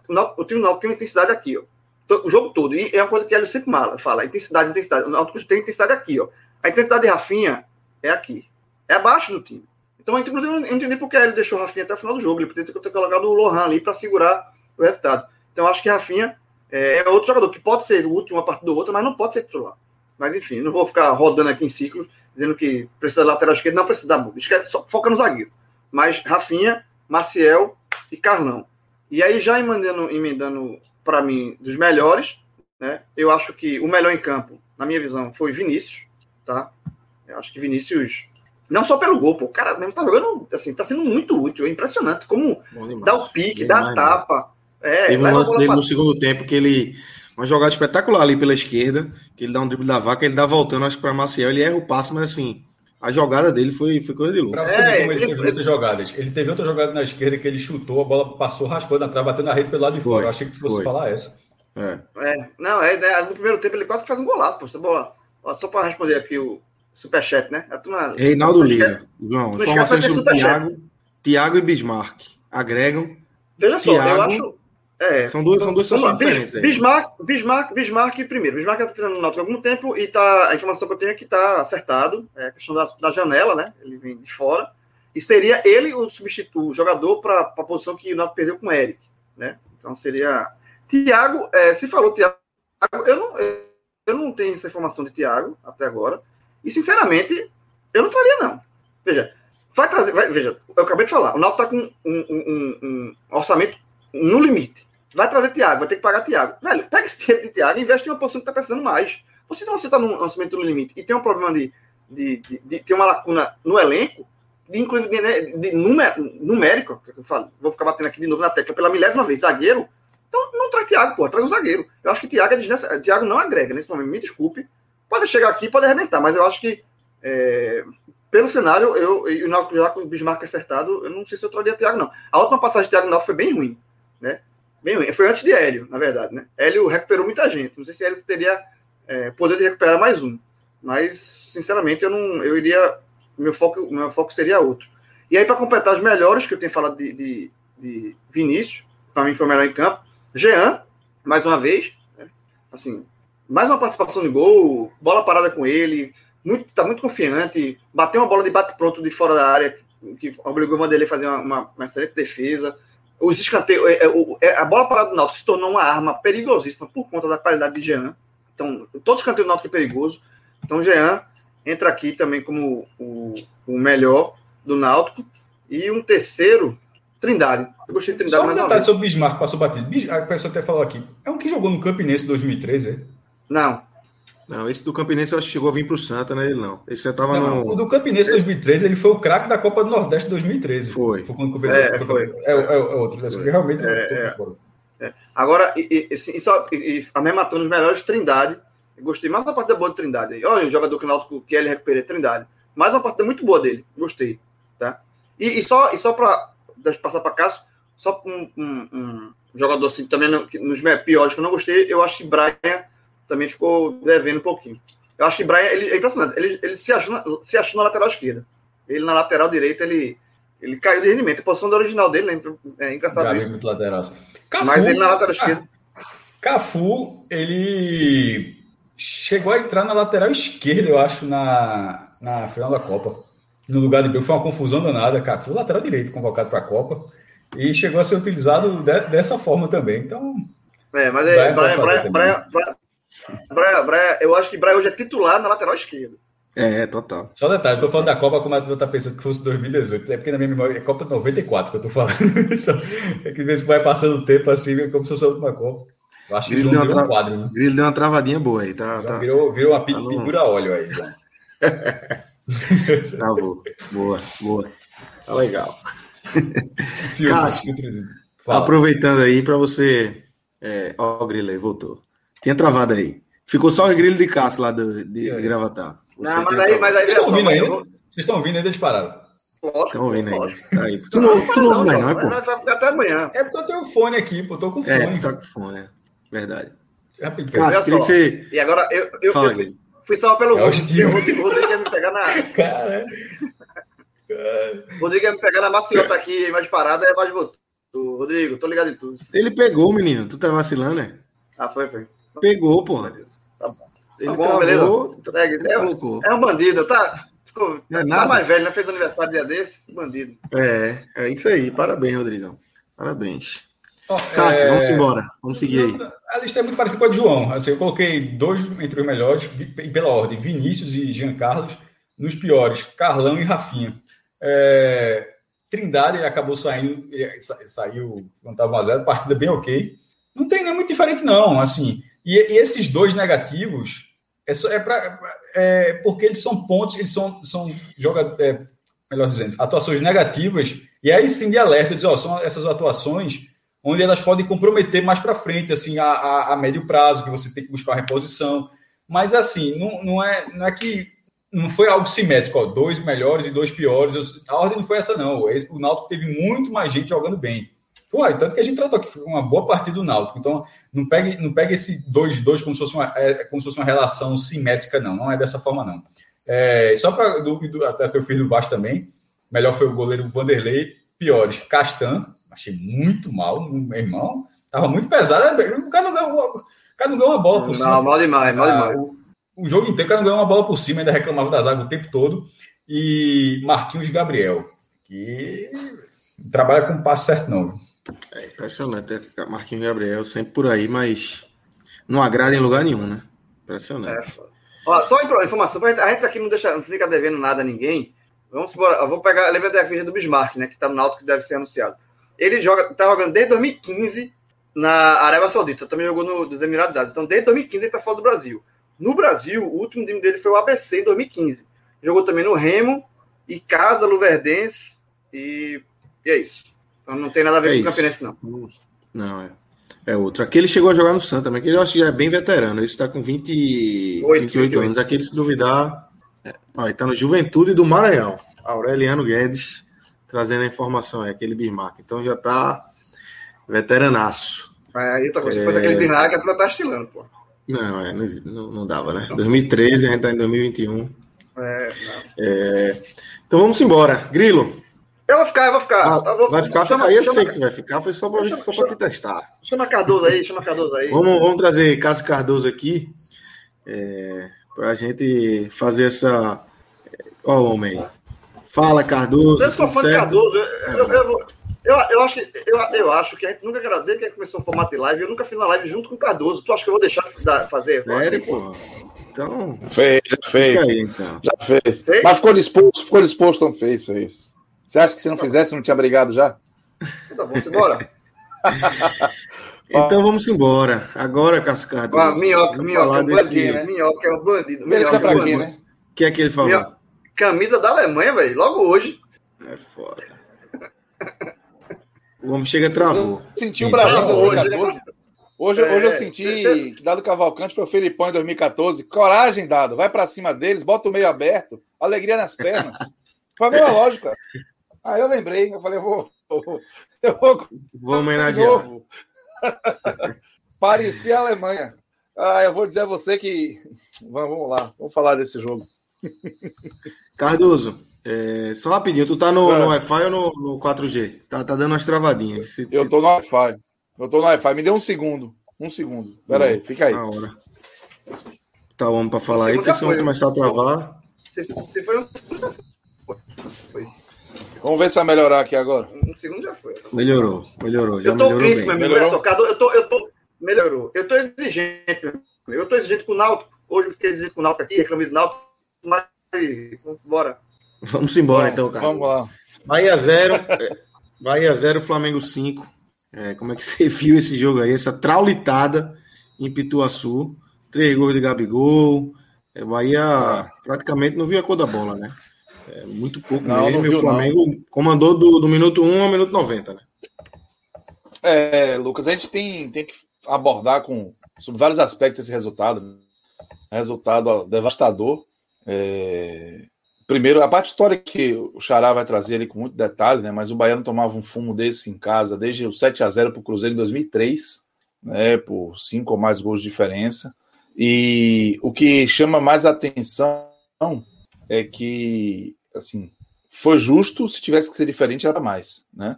Porque, já dando spoiler, o Matheus Teixeira foi o único jogador do Bahia que conseguiu se salvar do que aconteceu hoje em Pituaçu. Esse jogo, ele se apresentou muito difícil para o Bahia já durante a semana, né? O Flamengo, viajou, jogou na Argentina, mas chegou com um técnico que tem como característica essa relação muito próxima com o jogador e, normalmente, esse tipo de técnico ele consegue fazer o atleta comprar a ideia mais rápido, principalmente a alma velha que é Renato Gaúcho, né?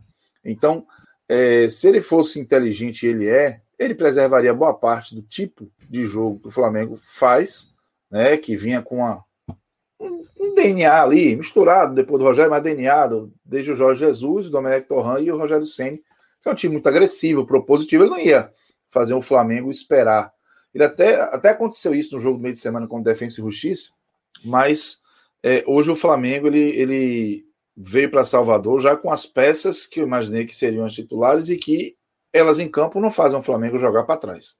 Então isso já era um problema para o Bahia. Enfrentar o Flamengo é um problema para o Bahia, porque o Flamengo é o melhor elenco do futebol brasileiro. Mas o Bahia tinha que saber lidar melhor com essa situação. O Bahia sofreu com as ausências por suspensão de Daniel, a ausência por saída do Juninho e também do Tassiano. O Dado Cavalcante precisou fazer 3 trocas, seriam 4, mas o Nino Paraíba conseguiu jogar para tentar fazer o time ter uma competitividade maior. Só que já, a gente vinha enxergando no Bahia uma dificuldade no elenco muito grande. O elenco do Bahia não é um elenco que inspira confiança. E a gente falou isso nos bons momentos, falou nos momentos ruins e vai continuar falando enquanto essa realidade estiver aí. Então, o cenário para esse jogo exigia cautela. Exigia. Não é que o Bahia precisasse jogar todo atrás, de forma covarde, mas eu vou dar um exemplo. Dado Cavalcante, cheio de desfalque, no Mineirão contra o Atlético Mineiro ano passado, ele buscou uma solução para que o Bahia sofresse menos contra um time mais técnico, que era o Atlético Mineiro. Era a lógica, para mim, que tinha que prevalecer hoje. Quando você vai para um jogo desse, olha o meio-campo do Flamengo que foi para o jogo. O Ilharão, Diego, Everton Ribeiro e Arrascaeta.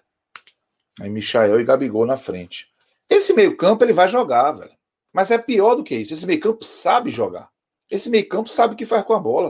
Tem 3 craques aí no meio. Tem 3 craques no meio-campo. Então, se o Bahia é inferior tecnicamente, se o Bahia vem numa semana em que teve seu time titular devastado por uma série de eventos, se o Bahia já não vem conseguindo convencer, ainda tinha o Jonas também ausente por suspensão, a cautela tinha que prevalecer. Porque perder para o Flamengo, na boa, a gente vai falar disso o tempo todo. É normal aqui e lá. Hoje é isso, é normal. Mas existem outros riscos em um jogo de futebol que você não pode desconsiderar. Você não pode desconsiderar um jogo como esse, a capacidade que tem de causar outros danos, tanto objetivos quanto subjetivos. Os objetivos, além da derrota, que era algo imaginado, você perdeu o saldo de gol e você já virou a segunda pela defesa do campeonato, né?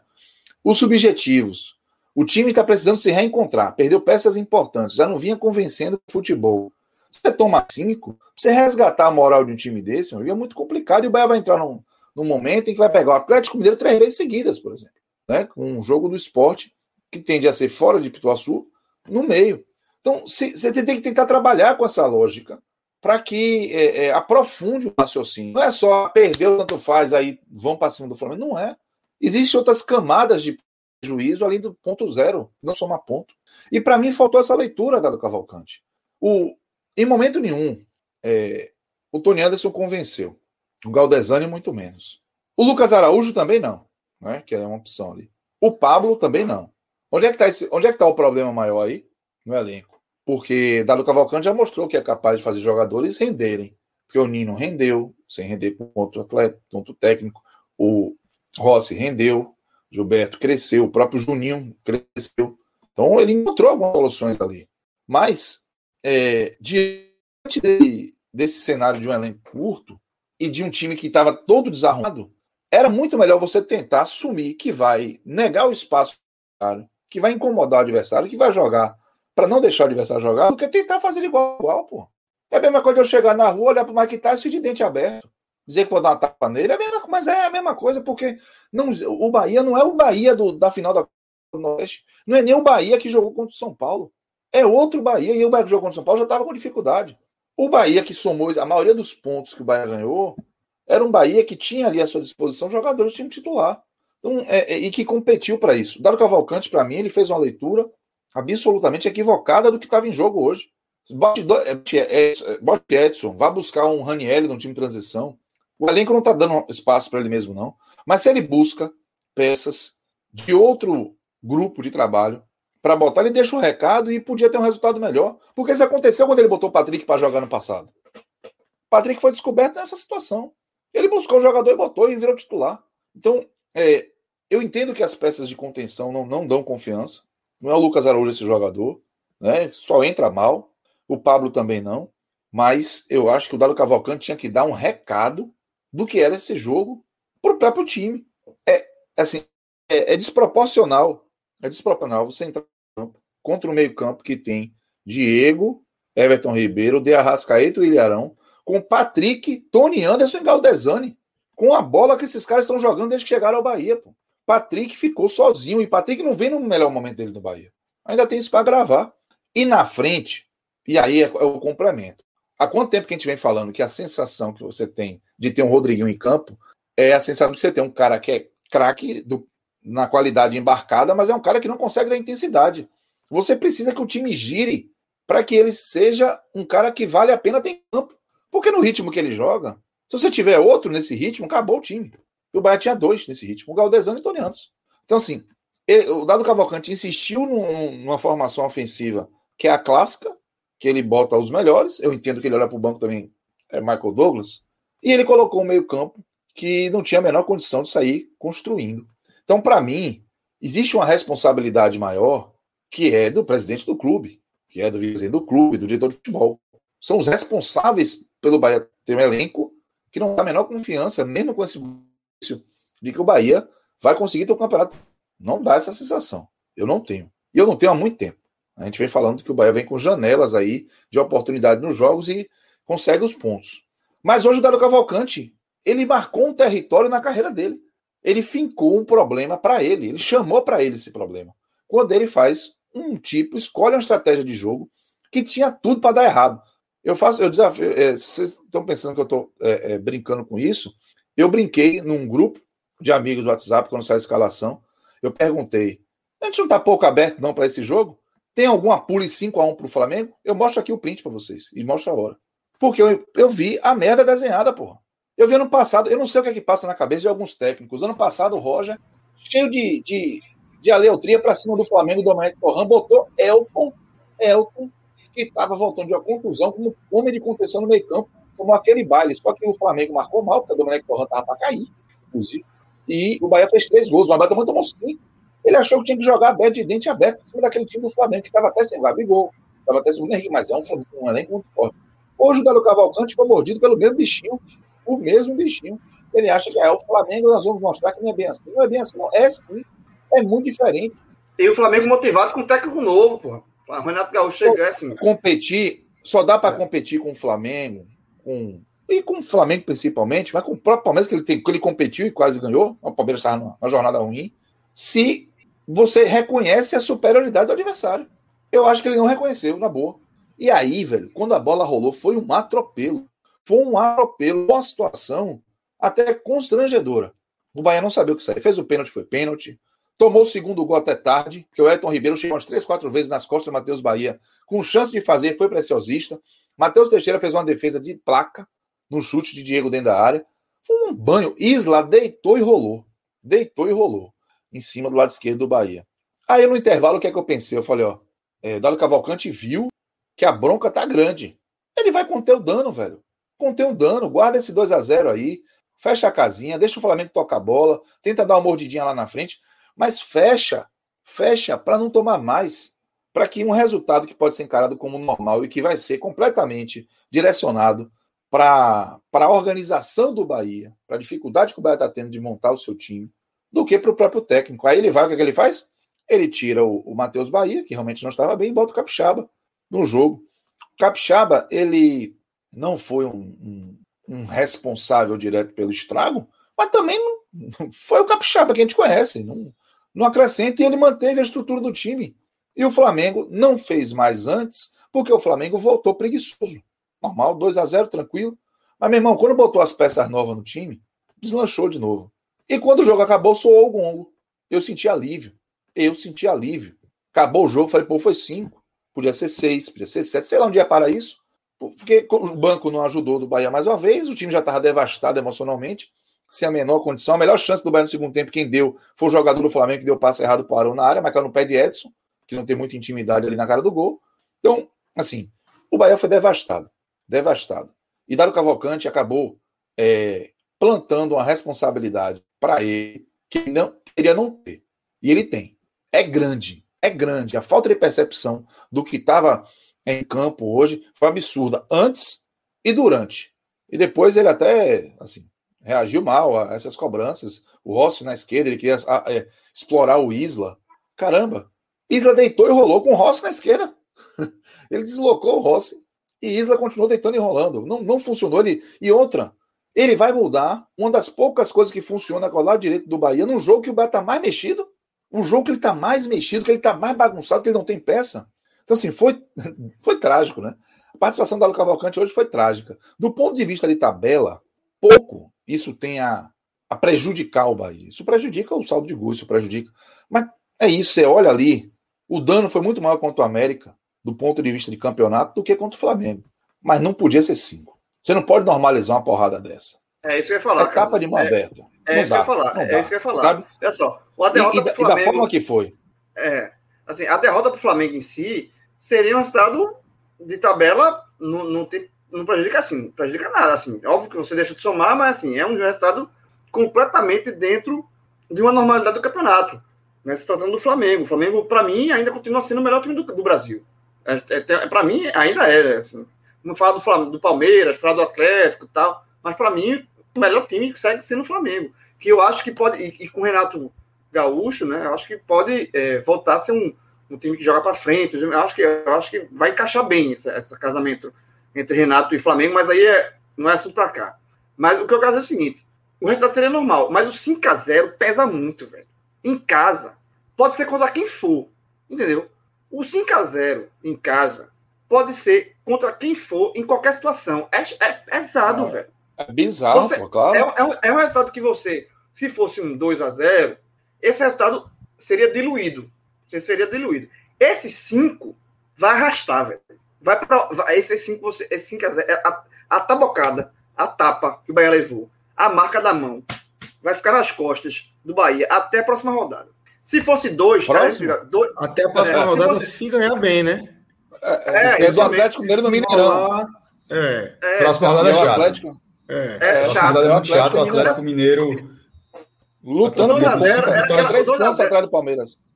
O 2-0 seria aquela chapuletinha, né? Que você dá assim, ó. Chapuletinha. Que dói, mas sai. Mas o 5 é tapa de mão aberta, como o Caçalou. Então, esse 5-0 vai levar... O Bahia vai levar esse 5-0 na bagagem, na sacola. Vai ser uma semana, por conta do 5-0, mais pesada. Mais cobrança. Mais tudo, pô. Não podia ter levado de 5. E é como o Cássio falou. Se o Bahia tá assim, se deu errado, velho, contenção de dano. Contenção de dano existe. Contém o dano ali, porra. Não adianta você perder de 2, achar que vai empatar e vai virar contra o Flamengo. Não vai. Então segura, contém o dano, velho. Contém o dano. O que é que aconteceu? 5-0. 5-0 é chato, pô. É chato pra cacete. O Atlético Mineiro é o próximo adversário. O Atlético Mineiro com 5 vitórias seguidas no Campeonato Brasileiro. A 3 pontos do Palmeiras, ou seja, completamente acelerando, com o Hulk jogando bem, fez os 2 gols da virada, o Atlético Mineiro, enfim, esse recorte seria chato para o Bahia, a gente sabia. Então, assim, não tem mistério nenhum aí.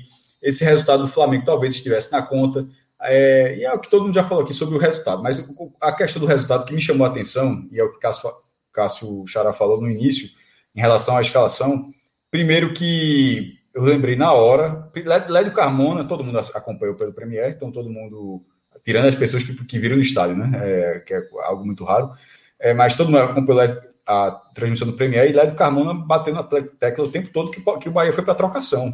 E eu lembrei na hora de Esporte Flamengo, no retorno do Brasileiro 2020, onde Jair Ventura fez a mesma coisa. 4-3-3, Jair Ventura, que é um cara que joga muito mais fechado do que Dário Cavalcante, de forma incomparável, ele inventou de que naquele jogo, ele que jogava ferrolho contra todo mundo, naquele jogo ele inventou que não, que dava para que o ideal era jogar de outra forma. Com 10 minutos estava 2-0 para o Flamengo. Assim, foi um dos jogos mais chatos de assistir, porque o Flamengo simplesmente viajou de novo para o Recife, os caras desaceleraram. Aí Pedro entrou, faltando 5 minutos, ainda fez um 3-0 no último lance do jogo. Mas aquele foi assim, Jair Ventura ganhou muitos pontos com o Sport, e provavelmente ele perderia aquele jogo de toda forma, mas ele assinou a derrota. Ele não precisava ter assinado a derrota. E essa é a questão que eu trago agora para o Bahia. Eu acho que, dado o Cavalcante, ele assinou a derrota. A derrota Não é que você não tenha chance contra o Flamengo. O Ceará chegou a fazer 6 pontos, pô, deu lá e lô. Em circo ganhou. O Ceará já conseguiu dar lá e lô no Flamengo. A questão não era simplesmente, ó, esse jogo, o Flamengo tem um timaço, vai botar força máxima, os caras estão voltando das competições continentais, é o segundo jogo só de Renato Gaúcho, toda a empolgação, o primeiro jogo dele no Brasileiro, e, enfim, o Bahia não tem o que fazer. Não é dessa forma. Mas é pelo menos respeitar o adversário, entender o adversário. Respeitar no sentido de que existem adversários que são muito melhores do que você, onde você precisa de jogar de uma forma mais precavida. Ah, mas não é a cultura do meu time, eu jogo para frente. Ah, não é a cultura do treinador. Não, mas não é assim, pô. A pessoa que se prende a isso, ela está muito equivocada. Está assim, ao supra-sumo de achar que é a potência. Não, você pode dar um passinho para trás. Ó, esse jogo aqui não adianta, ó, veja só, esse jogo aqui, se a gente for para trocação com o Flamengo voltou, não tem muito o que fazer. Não existem muitos exemplos de que isso tenha dado certo por aí. E quando o Flamengo ele abre a vantagem rapidamente, ele vai abrindo a vantagem, a costura do problema, ela demorou demais. Assim, ela demorou demais, até que, como se o time fosse pegar no tranco, se em algum momento os jogadores fossem acordar, e não foi o que aconteceu. Pô, só no 4x0 ele fechou, Cássio. Só fechou no 4x0. Isso não é fechar, pô. Isso não é fechar. Exatamente. Aí é melhor deixar do jeito que tá. Que pelo menos você banca. Eu achei que fosse melhor dessa forma. Que na hora que você fecha com 4x0, é você perceber de que o que era para você ter feito com 4x0 é que você vai fazer. Aí eu acho que você equivocou muito. Assim, fica muito claro que demorou a agir. E Dado tem todo o crédito. Pô, Dado salvou o Bahia na reta final do ano passado e ganhou uma Copa do Nordeste de uma forma impressionante na decisão contra o Ceará. Mas, obviamente, tem seus equívocos e esse de hoje foi um deles. O resultado poderia ter acontecido, até porque é a segunda vez seguida que o Flamengo vai em Salvador e mete 5 no Bahia. Então, assim... E com um time sendo muito próximo, assim, um time muito forte, um time que tem um poder de fogo gigantesco, pô. Gigantesco. E o 5x3 do ano passado, não é um 5x3 com o Bahia jogando pra caralho, não trouxe 3 gols, não. É um placar até enganoso, que termina 5x3, com todo respeito. Foi um placar que deixou o Bahia bem na fita. Porque a gente comentou isso na época. Foi o jogo que demitiu. Foi o jogo que demitiu o Roger naquela ocasião. É um jogo que passa assim, o Bahia fez 3 gols, assim, mas assim, é um jogo que faz 3 gols, assim, num bamba, meio no bamba, assim, foi um placar que mentiu um pouco sobre o que foi aquele jogo. E aí vai, o Flamengo vai segundo ano seguido, mostrando o seu potencial técnico e tem esse resultado mais uma vez, a partir de uma noite infeliz do treinador. Eu acho que ele poderia ter perdido até 2x0, 3x0, porque seria elástico de todo jeito. Sendo mais precavido, alguns torcedores poderiam falar: por que é que não tentou ir para cima? Se ficar atrás, perde de todo jeito. Possivelmente, Dado Cavalcante, ele seria cobrado, qualquer que tivesse sido a derrota do Bahia. Ele teria sido cobrado. Mas a gente estava cheio de argumento, ele estava cheio de muleta. Exatamente, a gente não está sendo engenheiro de obra pronta. Eu, pelo menos, não estou. Eu falo assim: ó, já tinha, tanto que eu trouxe o exemplo do Esporte, tenho falado outras vezes. Poderia ter perdido da mesma forma, mas pelo menos você teria tentado de uma forma que parece ser mais competitiva. Essa adotada, e aqui o Esporte adotou e tal, que... Porra, não é. Não, elas não são competitivas. Você é atropelado. O futebol brasileiro, só para terminar o raciocínio, João, o futebol brasileiro hoje está dessa forma. Existem alguns times, ele foi esticando a corda até chegar nesse ponto, onde existem times... No passado, não tô nem daquele 3x0 que o Bahia mandou no Flamengo, certo? Que ele tava futebol lotado, mas eu tô falando lá dos anos 90, anos 80. Meu irmão, o Flamengo vinha jogar contra o Bahia, contra o Vitória, contra o Flamengo não fazia a menor ideia do resultado que ele ia conseguir. A menor ideia. Vai passar quase 10 anos sem ganhar do Bahia. Não fazia a menor ideia se ia conseguir ganhar do Esporte, se ia conseguir ganhar do Santa, do Vitória. Não fazia a menor ideia. Aí tinha alguns times. Mas foi mudando. Nesse momento, é o contrário. Esse é um momento onde você não tem muita ideia de como você vai ganhar. Acontece, é um momento. Você tem que respeitar, você tem que entender esse momento. Não entender esse momento, eu achei muito grave. O Flamengo é um time muito melhor do que o Bahia, melhor do que o Nordeste. De repente pode jogar no Castelão da fase que os cearenses estão. De repente os cearenses podem... Quando eu falo cearenses, tanto Fortaleza como Ceará, claro. Eles podem pontuar dentro de outras circunstâncias. Mas essa de hoje, pela escalação, eu acho que o Bahia já perdeu na escalação. E todo mundo falou. foi dito na transmissão do Premier, foi dito como o Cássio Cardoso falou no grupo dele do WhatsApp, já fala assim, ó, isso aí vai levar de 5, quem já tinha visto já lembrava de outros jogos, ou seja, é aquela tipo de situação que você fala, pô, só um cara acha que vai dar certo.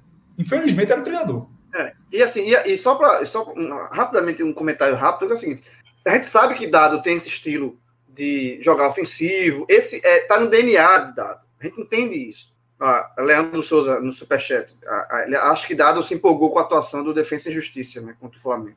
Acho que não foi nem isso, mas acho que é isso que eu tô dizendo. Primeiro que a turma tá na hora de respeitar o Defensa também, meu amigo. Esse meu toca pela Sul-Americana, tá foda. A turma tá pegou foda. O Defensa assim, ó, o Defensa quase ganhou. Vai ser eternamente patinho feio. Porra, quando você vai dizer patinho feio, ganhou a toca pela Copa Sul-Americana, ganhou a Recopa, virou do Palmeiras. Não. Foi vice-campeão argentino, mas irmão, tá na hora da turma entender que, beleza, o time é desconhecido, mas não é ruim não, pô.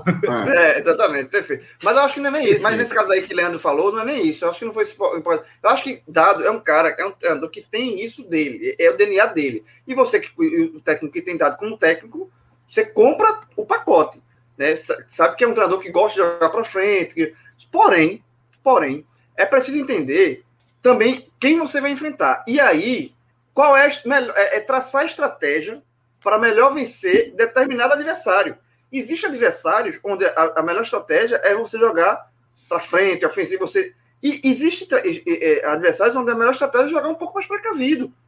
Tentar jogar num contra-ataque, no erro do adversário, alguma coisa assim. É você tentar mudar. E aí fica naquela dúvida. Mas se eu mudar muito, eu perco o DNA do time. Mas se você jogar aberto, é como o Cássio falou, Cássio Cardoso. Tá muito claro que o Bahia sofreria com o Flamengo jogando do jeito que jogou. Então, assim, eu acho que tem muito disso. Eu acho que para conquistar um resultado possível dentro de certos adversários, em determinadas circunstâncias, é preciso mudar a forma de jogar também. É você tentar encurtar o caminho para um resultado positivo, sabe? É você tentar encurtar o caminho para conseguir esse resultado positivo contra um adversário que é um adversário diferente do que você enfrenta normalmente. O que eu estou falando é que o Dado Cavalcante, ele precisa saber fazer essa adequação melhor aos jogos, não só, por exemplo, o exemplo de hoje, que ele tinha que reconhecer a superioridade do adversário, como no momento que o adversário foi evidentemente inferior, você não pode achar que vai também chegar e resolver de qualquer forma. Quem não sabia que o América de Mancini ia jogar para tentar atacar em velocidade, ele vai e bota o Lucas Fonseca no jogo, que não jogava não sei quanto tempo, sem ritmo. Ele achava que ia resolver daquele jeito, então ele perdeu pontos importantes com, mais uma vez, decisão evidentemente equivocada. Ali na escalação também ficou claro que ia dar merda, pô. Não é dinheiro de obra pronta, não. Todos os dois jogos ficou claro que ia dar ruim. Houve crítica na hora da escalação. E, para mim, esses dois erros eles estão ancorados em um mesmo defeito dele. O Dado Cavalcante, em determinados momentos, é soberbo. Ele é soberbo. Ele acha que a solução está exclusivamente no time que ele arma e não está na forma como o adversário vai jogar também. E assim, o jogo de futebol, velho, é uma junção de duas forças. Você precisa saber que você vai estar sujeito à força do adversário, seja um adversário fraco ou forte. Você vai estar sujeito. A força do adversário, a forma como o adversário vai jogar, vai influenciar o seu jogo, mesmo que seja pro lado bom. Então, se você não leva isso como um conceito para partidas tão importantes, a do América você não podia perder ponto. A do Flamengo você só precisava ser digno, velho. Real. Aquilo que a gente falou aqui. 1-0, leva o barco. É isso aí. 2-1, toca o barco, velho. Acontece, ia ser isso mesmo. Mas 5, pô. 5 porque a derrota é responsabilidade da diretoria do Bahia. A goleada hoje é de Dado. Todo respeito. Agora, o Carlos, só te fazer uma pergunta rapidinho. Sem destaques assim. Mas assim, é um resultado... A gente já está botando aqui toda do resultado na culpa, culpando o Dado, né? Botando esse resultado muito na conta dele, mas esse resultado tem um peso para estremecer a relação dele com alguma coisa? Acho que não, né? Ou tô pensando errado. No clube tem, e não sei de boa parte da torcida tem, porque é um resultado grave, mas na minha cabeça eu nem passa. Nem passa, assim, nem vento, nem sopro de, tem que trocar o técnico. Na boa. Mas esse resultado fica guardadinho, né? Assim, é aquele negócio. Isso que eu tô falando. Ele fica. Ele vira... Ele estremece um pouco ali, fica guardado. Na hora que ele for cair, vão lembrar desse resultado, obviamente. Vão. E não só isso, vamos supor... Somando com o do América Mineiro. Ele vai somando, né? Vai somando, é isso, é o histórico, e com erros dele, né?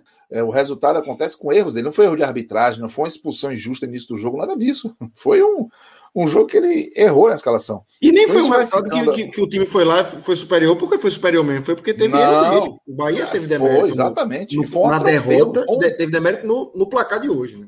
Foi um constrangimento, o desempenho do Bahia hoje com o Flamengo foi um constrangimento, e aí veio uma sequência com o Atlético Mineiro, e com Copa do Brasil. A eliminação da Copa do Brasil contra o Atlético, ela é a tendência. Não importa a qualidade do dado, é só se olhar para o time do Bahia. Agora ele vai precisar fazer com que isso não resvale nele, porque quando ele faz uma besteira hoje, qualquer derrota na sequência vem com mais peso. Qualquer participação dele em um fracasso vem com mais peso. Eu não passo pela minha cabeça pedir a saída do Dário Cavalcante, ou achar que o Dário Cavalcante precisa sair. Como um técnico jovem que é, ele comete equívoco, comete erro, e alguns bem graves, e está cometendo. Mas, para mim, ele ainda tem muito mais a entregar ao Bahia, e o Bahia não tem muito o que fazer se ele sair como técnico. Porque se o Bahia tem dificuldade de trazer jogador para compor um elenco, para dar uma elasticidade ao elenco, que já não é lá grande coisa, mas se você deu alternativa, porque quem o Bahia está trazendo, de titular que o Bahia trouxe, efetivamente, são só Conte, que está sendo já foi embora. O resto do mundo já estava aí. O Bahia não consegue, não conseguiu reforçar efetivamente, né, o time. O Matheus Bahia já estava vindo para a já estava, o Matheus Teixeira já estava, o Patrick já estava, o Daniel já estava, Rossi já estava, Rodriguinho já estava, o Gilberto já estava, porra. O Bahia não trouxe titular. Exatamente. Entendeu? Então, assim, a responsabilidade é de quem está montando o time, mas se o Dário Cavalcante ele não conseguir se blindar disso, se blindar, reconhecendo essas limitações. Então, é isso, velho. Eu acho que o Dário Cavalcante não deve sair. Eu acho que ele tem que ser o técnico do Bahia. Aí, o Bahia precisa engolir, e o torcedor, por tabela, algumas farrapadas, mas é importante que a gente perceba a evolução. É importante que ele encontre soluções rápidas, porque a gente sabe como é que funcionam as coisas. Agora, se ele sair, um Bahia que não está conseguindo montar um elenco razoável para esse ano, vai ter que contratar um técnico. Ano passado, quando saiu para buscar um técnico, foi um desastre. Foi o Mano Menezes, né? E aí, o pessoal fala, Thiago Nunes está no mercado. Rogério Ceni esqueça. Lisca, olha, eu acho... Não, eu ficaria com o Dado. Não, sem dúvida. Mas eu não acho que Dado é um problema para o Bahia. Na boa, não é. Eu acho que não. O problema do Bahia é outro. E o que ele precisa fazer é não dar ousadia para que se acredite que ele é o problema. E aí ele tem que ser inteligente. Ele não foi nada inteligente hoje.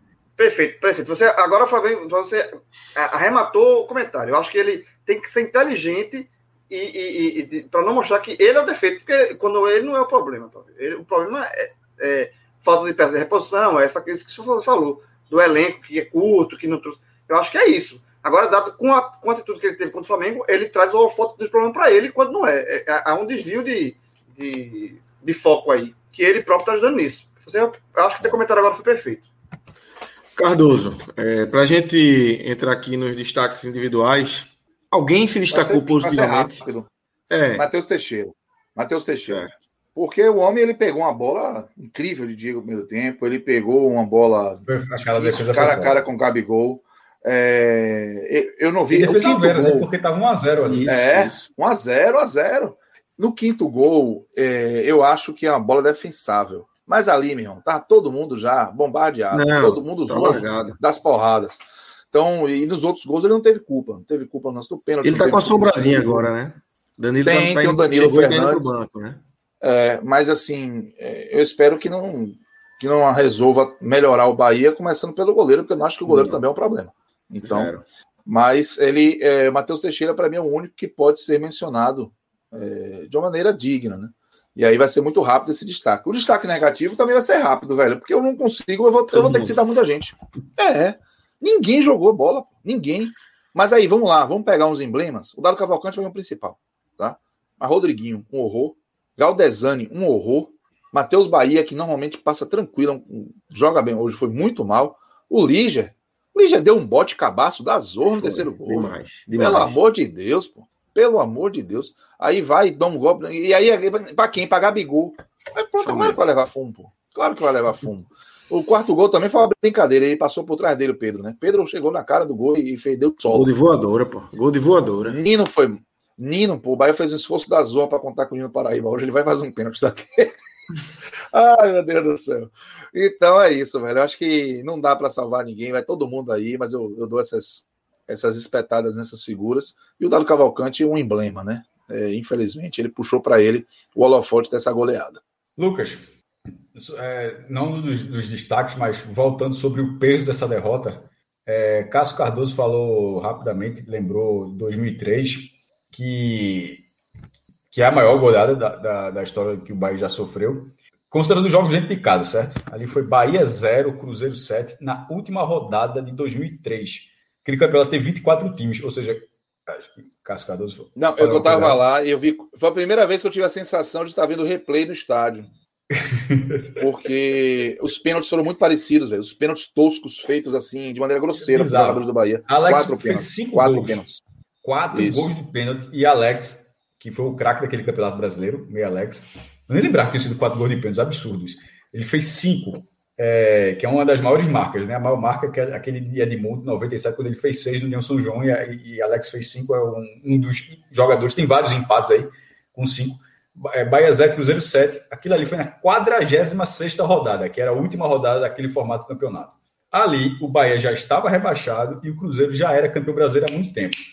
Aquilo é um vexame histórico. Eu falei, tá subindo agora. É um vexame histórico para o Bahia. Agora, eu dei uma ponderada no Twitter, pesando mais para esse jogo agora, porque esse jogo agora é com o campeonato à vera, pô. Ali, veja qual é o meu ponto. O 0-7 é um vexame que o Bahia não vai devolver nunca. O Bahia não, assim... Nem Brasil, o Bahia não vai esquecer. No Bahia não tem, que nem o da Alemanha, não tem como devolver. Até porque Mineirão, o Cruzeiro, para voltar a jogar a Série A, né, velho? Vai demorar. Já tem isso. O Cruzeiro tá fazendo a parte dele para esse jogo nem acontecer. Eu precisava fazer isso. Perdão, vai fazer acontecer. Mas, assim, aquele jogo, esportivamente, o Fred, que tá com a folga miserável, parece que não grava desde 2019 uma live com a gente. Fred é que costuma falar. O homem tá jogando beach tennis. Nem foi o graça aí, velho. Curioso pra saber o resultado dele, mas amanhã ele conta pra gente. Você foi campeão, veio a Série D lá dele. E assim, jogo à vera. Pronto, lembra, quando o time. A gente até fala assim, no podcast, quando a gente fazia o telecast, que agora tá viu a live, quando o time é rebaixado, não tem mais telecast. Lembra? Não é, João? A regra que a gente fala. Tipo, ó, se o time cair... Se cair antes, caiu na 37ª. Não tem telecast na 38ª. Eu tô dizendo isso por quê? Porque é um jogo que, porra... Mas, ó, Xará, só um detalhe. Aquele Bahia Cruzeiro, o Bahia tinha uma chance de salvar, viu? Existiu uma chance matemática. Não.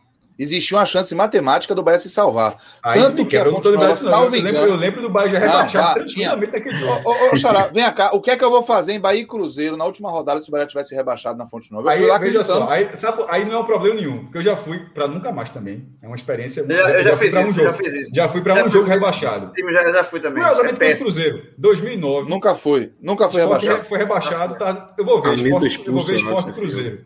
O Sport fez 2-0. Eu fiquei até feliz.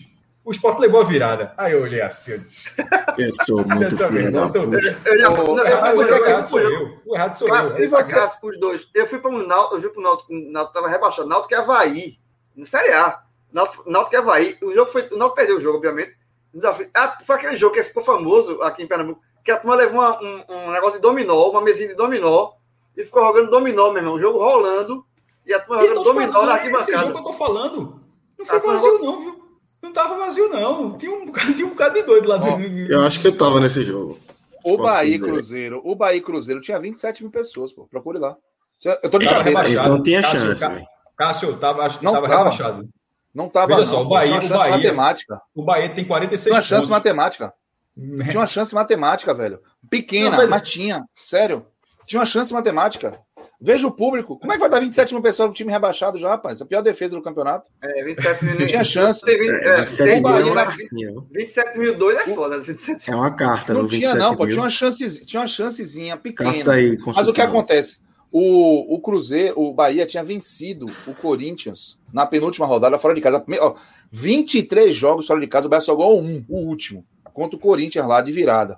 Corinthians já cumprindo tabela. Caiu de novo. Última chancezinha. Rodrigo já meteu um print. Não, mas ele tá falando de rebaixamento, meu irmão. Aí que eu vou cair mesmo. Exatamente. Tinha uma chance pequena. Pequena, mas insiste aí. Você não sabe como o Cruzeiro vem. O Cruzeiro vinha campeão, deu 5 no Fluminense, levantou a taça, não sei se os caras vêm aqui com o 5 do Fluminense, se eu não me engano, também foram 5 gols de Alex, viu? Eu não tenho certeza, não. Eu acho que foi uma vacalhação desse meu irmão Alex, destruiu aquele campeonato. Foi foda, jogou demais. O Bahia tomou 5 do Cruzeiro lá, 5-2, no último jogo do primeiro turno. Foi um Alex Abel fez 24 gols naquele campeonato. Só isso, só. Então, velho, o que eu tô querendo dizer, você tinha chance. A vergonha é muito grande, porque tinha chance de ser rebaixado, de escapar. Mas tomou 7. O recado que fica aqui pra quem tá vendo essa live, essa parte aqui da live, é o seguinte: se o seu time caiu, vá pro estado não, largue. Veja só, essa experiência.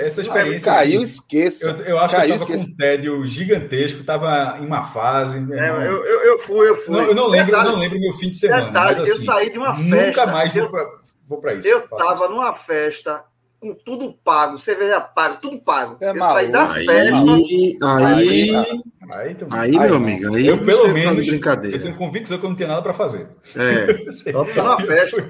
Nada para fazer. Não, aí Grilo, vacilou. Lucas, eu fui obviamente não da live no que tá com Paulo Augusto, que é um jornalista também, das antigas. Sim. Paulo Augusto foi comigo. Ei, Paulo. João, quando o Fred faz 2-0, a turma pensa assim: se Fred tá lá, não, mas se fosse Fred, disse, se tiver jogador irregular, eu vou buscar. Alô, Cestário. Alô, Cestário. Pode buscar a súmula aí, que eu vou buscar esse ponto aí. Mas aí o Cruzeiro virou o jogo. Virou. O Mioca tá confirmando que o Bahia não tava rebaixado, não. Eu acho que é a Ponte Preta. A Ponte Preta, ela não podia vencer o jogo. O Fortaleza que cai junto com o Bahia. Porque se vencesse, o Bahia caía, porque ela tem mais vitórias do que o Bahia. O Fortaleza cai junto com o Bahia. Quem cai junto é o Fortaleza. Detalhe, embora, por exemplo, você até está no Bola na Área, ele tem aquele símbolozinho vermelho nos últimos dois... Caíram quantos times, meu Deus? Dois. Caíram dois times. Só dois. Porque o rebaixamento de 4 foi em 2004, que aí ele reduz. Em 2004, que também foi o mesmo formato, aí caíram 4 e subiram 2, aí virou 22 times em 2005. Aí subiu Fortaleza e Brasiliense. Saiu. 2004. Pronto, mas acabou saindo. O que eu posso dizer é o seguinte: esse jogo agora, de 2021, ele foi 100% a Vera. Você tomar uma pancada desse tamanho... Isso é um parente da porra. Não, eu tô voltando, porque o raciocínio... Mas, meu irmão, live é isso. A Gabi não é isso, a gente conversa, voltou. Mas para voltar o raciocínio, até para você não ficar no ar. Eu sei, eu já tinha perdido. Não, então, mas eu recuperei, peguei lá. O mérito é esse, é o cara trazer para onde tava. Luva de beisebol aqui, ó. Tô um cara aqui, ó, para evitar o home run. Aí, esse 0-5 é completamente a Vera, pô. É tipo, é no meio, o jogo não tem nenhum resquício, né? Tipo, mas a chance é remota, ou então tá rebaixado, ou outro. Porra, é no meio do campeonato, assim, o jogo tá rolando e termina 0-5. É uma pancada muito, muito dura, pô. E outra, ali, ela encerra o campeonato. Ó, meu irmão, bora ver com a vida do Bahia, inclusive a vida do Bahia continuou péssima. Mas esse jogo agora, sendo no meio do campeonato, a consequência dele ele vai ser sentida no campeonato. Aquele 0-7 não foi sentido em 2003. Tipo, acabou, o juiz apitou, acabou o jogo, tá rebaixado, beleza. Esse 0-5 agora, qualquer derrota de dado vai se somar à pressão que ele teve justamente para dar do América, a derrota desse jogo, os erros dele. A confiança não é retomada, até porque o próximo jogo é duríssimo. Eu cansei de falar isso do Santa Cruz, da Série C 2020. Santa Cruz com 7 vitórias seguidas, aí empatou, começou a poupar. Eu disse, meu irmão, confiança no futebol é um negócio que quando você consegue... É só ver o Náutico agora. Meu irmão, você preza. É você isso. Preza, você conseguiu, você preza, você desacelerar por circunstâncias da competição, é da vida mesmo, você perdeu, mas por vontade própria não dá, porque não é fácil você voltar, nunca foi assim, nunca é assim. Então esse 0-5 não vai estalar o dedo, dificilmente vai acontecer, vai estalar o dedo. E o Bahia não vai assimilar. Eu acho que é um resultado que vai ser. Para isso passar rápido, não pode perder do Atlético no próximo domingo e tem que eliminar o Atlético da Copa do Brasil. Olha o tamanho da bronca. Aí você aí veja só, aí você tomou 5-0, vai para um jogo fora de casa contra o Atlético Mineiro, com o Atlético sendo favorito, e depois vem esse confronto duríssimo, e entre o confronto duríssimo você ainda tem um duelo com o Sport, onde a tendência é que o Bahia vai ser favorito contra o Sport, mas vai jogar fora de Salvador. Então não vai ser em Salvador. Já escolheu o Bahia? Acho que ainda não, né? Eu acredito que vai ser em Feira de Santana. Arena Cajueiro ou Joia? Gramadinho. Eu acredito que seja o Joia. Gramadinho. Sintético trabalho não. Eu acredito que vai ser no Joia. Isso, eu vi um pessoal pedindo para mandar o jogo. Pode até perder na grama do Joia, não tem problema nenhum. Mas no Sintético a chance é muito pequena.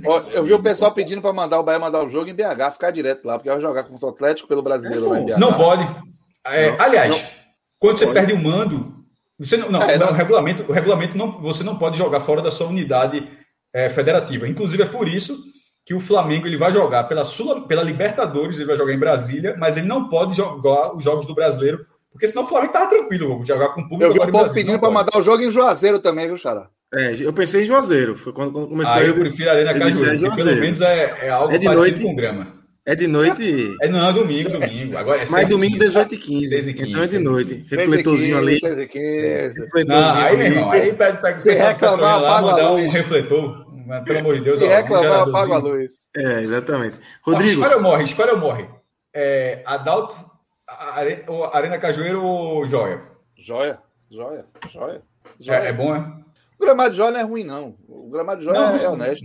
Então é honesto mesmo. Mais demais. E o Bahia não joga em gramado sintético, senão botava na Cajueiro. Não, isso aí... Tem um superchat aí, viu? André Luiz Alves de Araújo.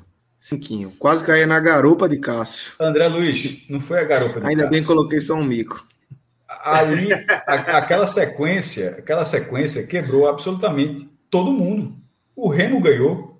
O Goiás não ganhou do Lanterna, inclusive o Goiás saiu do G4 e empatou com o Lanterna. Então me desculpe, meu amigo. Me desculpe. Aquela sequência, ela quebrou. A banca tudo. Não ganha. A verdade é essa. A banca de tudo quanto é casa aí ganhou. Porque quebrou. O Banco Nacional tá fazendo festa agora. Todo mundo fez festa. Por quê, bicho? O Goiás não ganhou do Londrina. O Remo ganhou da Ponta. A Ponta estava invicta 6 jogos. Aí o Remo, caindo nas tabelas, foi lá e ganhou. Então... Essa culpa eu tô tendo. Eu tenho um amigo que ele vive. Eu acho que ele deve estar assim já, troncho. A vida dele, ele só anda assim, para qualquer lugar do mundo. Ele só anda assim, isolado, para não passar azar. Meu irmão, ele é assim na vida. De uma forma que aqui em Gravatá, estava tendo, acho que Gravatá e Caruaru uma vez, estava tendo um São João. Ele não abriu dançando, e teve hora que conheceu a minha perguntou. Posso fazer uma pergunta? Ele pode. Não. Tu nasceu com o dedo assim? Foi mesmo. Juro por Deus. Meu irmão, o MSN dele, toda vez que termina ele, tchau, aí ele bota um símbolozinho assim. E é o que ele sempre fala, o McFly. Quando vai aqui, porque ele passa o azar e cruza o dedo, porque cruzar o dedo é para isolar. Aí ele fala assim, o que vale é a consciência, meu irmão. Então, assim, você pode passar o negócio, se você tiver com a consciência tranquila, não tem problema nenhum. Nesse caso da garupa, a minha consciência tá limpa. Vai dormir tranquilo. Não precisa nem cruzar o dedo. Grilo, antes da gente... Começou um pouquinho de água suja aqui já, mas a gente tem mais um joguinho aqui, né, pra gente passar. O CRB venceu, né, entrou no G4. A gente falou do CRB na última live, tava eu, você, não sei se eu não me engano, JP ou Rodolfo, não lembro bem agora, mas a gente falou sobre o peso do CRB ter jogado sem Diego Torres, né, contra o Guarani, e aí o Rodrigo já meteu a imagenzinha. Mas agora venceu, né, 2-1, venceu Vila Nova, construiu um placar, um gol logo no início do primeiro tempo, outro gol no início do segundo tempo, esse de Diego Torres, leva um gol depois, mas mais 3 pontinhos do CRB aí, estava ali rondando e agora está dentro do G4, né. Dentro do G4, terceira vitória nos últimos 4 jogos, né? Assim, pagou uma conta de luz, né? A gente fala, né? O Vila Nova é um dos times que vão brigar lá embaixo, não vejo força no Vila Nova para algo maior do que isso. Então, e o CRB tem essa... Conta de luz não, João. De jeito, não diz negócio desse não. O Vila Nova está em 12º lugar, jovem. O Vila Nova não perdia 4 rodadas. Mas é porque o Vila Nova... vou tirar o resto. Mas assim, é porque o Vila Nova não está... Eu não vejo o Vila Nova na briga que o CRB tá, e a briga de lá de cima. Ele é uma ponta de luz como outros times são ponta de luz. O Vila Nova é um concorrente completamente mediano nessa Série B, como outros tantos. Não é conta de luz, não. E conta de luz são outros. Eu acho não. A do Brasil, no Náutico Brasil é conta de luz. Mas, enfim, conta de luz ou não, o fato é que o CRB fez o dever de casa. Só a sua conta de swap, conta de luz de swap. Cara. Tá capô aí, né? Também não chega isso tudo, não. Mas fez o dever de casa. Chegou no G4, o CRB chegou no G4 e tá dando impressão, deixando essa imagem que vai brigar pelo esse acesso. Que é uma coisa que se bate muito. Eu vim falando isso porque é verdade. Lá em Maceió, como o CSA chegou na Série A, né, disputou o ano, caiu até brigando e tal, e o CRB é o time que mais disputou a Série B. Depois que o Ceará subiu, ele passou a ser o time que mais de participação na Série B. Existe essa cobrança lá. E ele já passou muito perto também, pô. Assim, isso que o CRB está fazendo agora, ele já fez 10 vezes. Não, mas eu acho que ele... eu não sei se ele vai perder fôlego, né? Que é o que aconteceu nas 10 vezes anteriores, nas 9 anteriores. Ele tem essa... Mas eu vou dar um pouquinho mais de moral para esse elenco do CRB, porque já é um elenco já mais do ano passado, tem algumas peças já do ano passado, com o próprio Diego Torres, né, que foi mantido. Então, já tem um certo conjunto, né?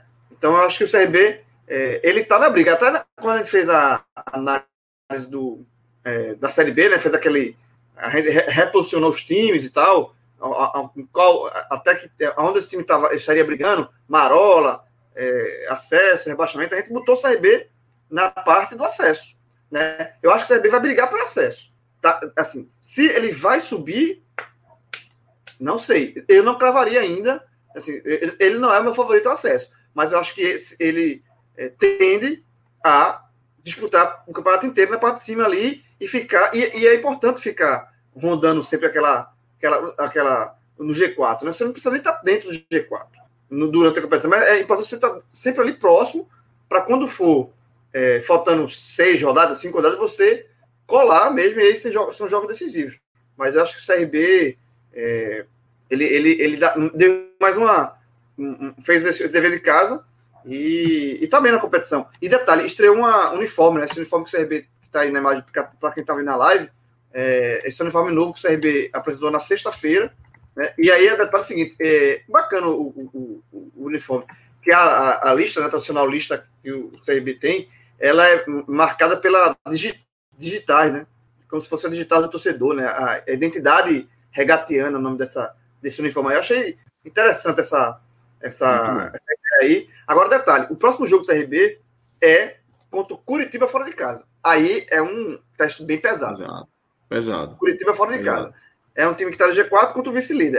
É um jogo pesado, mas também serve de um teste interessante, né? Se o CRB empatar, trazer ponto lá, é uma prova de fogo pro time. É uma prova de fogo. Bom jogo para se ver aí na Série B. Então é isso, né? Acho que fechamos aqui esse domingão aí, que só o CRB salvou, né?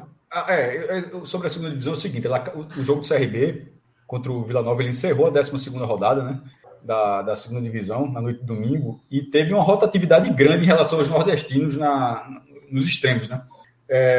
Na 10ª rodada, o Nordeste teve o máximo, chegou a ter 3 times no G4, que era Náutico primeiro, Sampaio terceiro, CRB em quarto.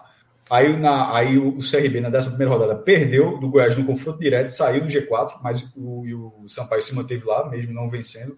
E nessa rodada, o Sampaio teve um jogo com o Coritiba, perdeu. Aí o Sampaio saiu e o CRB voltou. Ou seja, o Nordeste se manteve com 2 times. E lá no Z4, aconteceu o contrário. Na 10ª rodada, não tem ninguém, porque foi a rodada que o Vitória conseguiu sair. Mas aí o Vitória voltou na 11ª, com a mesma pontuação do Confiança, mas o Confiança em 16º. E nessa agora, o Confiança foi goleado pelo Guarani. O Guarani venceu a 4ª seguida. O jogo foi lá no Batistão. Aí, Vitória e Confiança, os dois no Z4, com um nível de preocupação considerável, porque o Confiança não ganha... porque além do ritmo de pontuação e o jejum, o Confiança não ganha 6 jogos e o Vitória não vence a 7. Com o agravante, ou pelo menos ainda é um agravante, de que o 16º lugar nesse momento é o Cruzeiro. O que, em tese, é um clube muito mais pressionado, tecnicamente cheio de problemas, mas que é um concorrente mais forte, mas que também está com aquela catinga que a gente conhece. A turma E aí seria foda se isso acontece. Mas, enfim, o Londrina, que é o Lanterna que segurou o Goiás, né, que foi o jogo que tirou o Goiás do G4, do G4, mas nesse momento eu acho que o Vitória e o Confiança na zona de rebaixamento são duas presenças, infelizmente, justas e preocupantes a médio prazo, porque o Confiança parou de reagir e o Vitória, eu até assisti o trecho da live, inclusive, que live, meu amigo, que foi Santa Cruz perdendo a Tombense com o Felipe e Vitória perdendo depois com... Eu tava nessa live. A live foi meio... Primeira parte do céu, exatamente, o Cearense muito bem. E a segunda o Vitória Santinha, meu Deus. E só um ponto da parte de baixo da Série B, quem conseguiu desgarrar foi o Remo, né? O Remo venceu 2 jogos aí, inclusive essa Ponte Preta deu uma descarrada. Saiu da lanterna, o Remo estava na lanterna, e hoje já é o 14º. Não, o equilíbrio existe, João. Veja só, o Lanterna, que é o Londrina, tem 8 pontos, e o 16º tem 11, que é o Cruzeiro. Ou seja, combinando o resultado em uma rodada, o Lanterna pode sair da zona de rebaixamento. Então existe esse equilíbrio, é isso que fala, 2 vitórias seguidas, mas o problema é isso, veja, porque... Está acontecendo, nesse momento, na segunda divisão, o mesmo fenômeno da primeira, embora na primeira, Cuiabá e Grêmio tenham vencido, nesse momento só a Chapecoense não ganhou, que é um número baixíssimo de vitórias. Meu irmão, veja só, dos 4 times da zona de rebaixamento, 3 tem 1 vitória em 12 jogos. Isso é um absurdo, pô. E acontece na primeira também. Exatamente. Na primeira tá assim. A essa altura, o normal é a turma ter um pouquinho, meu irmão, é ter 2 vitórias, algum de repente até 3 ali. Tá... 1 vitória em 12 rodadas. Então, assim, um time que tem uma vitória em 12 rodadas, quando você fala, o Remo foi lá e venceu 2 e saiu, beleza. Mas a turma tem 1 em 12, porra. Então, ganhar 2 seguidas parece outra realidade, é multiverso aí. Então, nesse momento, eu acho que pelo que vem demonstrado, pela falta de reação, no caso do Vitória, pelo amor de Deus, a bronca que é o Vitória. Confiança e Vitória, eles entraram com aquele pezinho podre, viu? Na zona de rebaixamento. Próximo jogo do Vitória é Ponte Preta em casa. É hora de. É o confronto direto. Isso, exatamente. Aí só antes de encerrar a live, mandar um abraço para Fernando Cosi. Demorou, mas chegou. E vamos dar. Chegou tarde, viu, Fernando? Tarde. Vai comprar um Colene. Colene, velho. Tá aqui, ó. Tá querendo gastar dinheiro? Gasta dinheiro, pô. Investe em Bitcoin aí. Ô, Cosi, bota aí. Faz um superchat. Quer gastar dinheiro, faz um superchat. Quer gastar com o superchat aí, meu irmão. O Colene custa. Inclusive, só aparece agora. Não, pode tirar, Cos. Só aparece agora pelo real. Tá cheio de Colene. Só aparece com o Superchat. Quase o bolso aí. Quase o bolso aí, ó. Puta que pariu. Pelo amor de Deus. Bora. Quase o bolso aí. Bote 5 pra comprar o Colene. Quase o bolso, velho. Tá bolso, é live. Bota aí pra lá.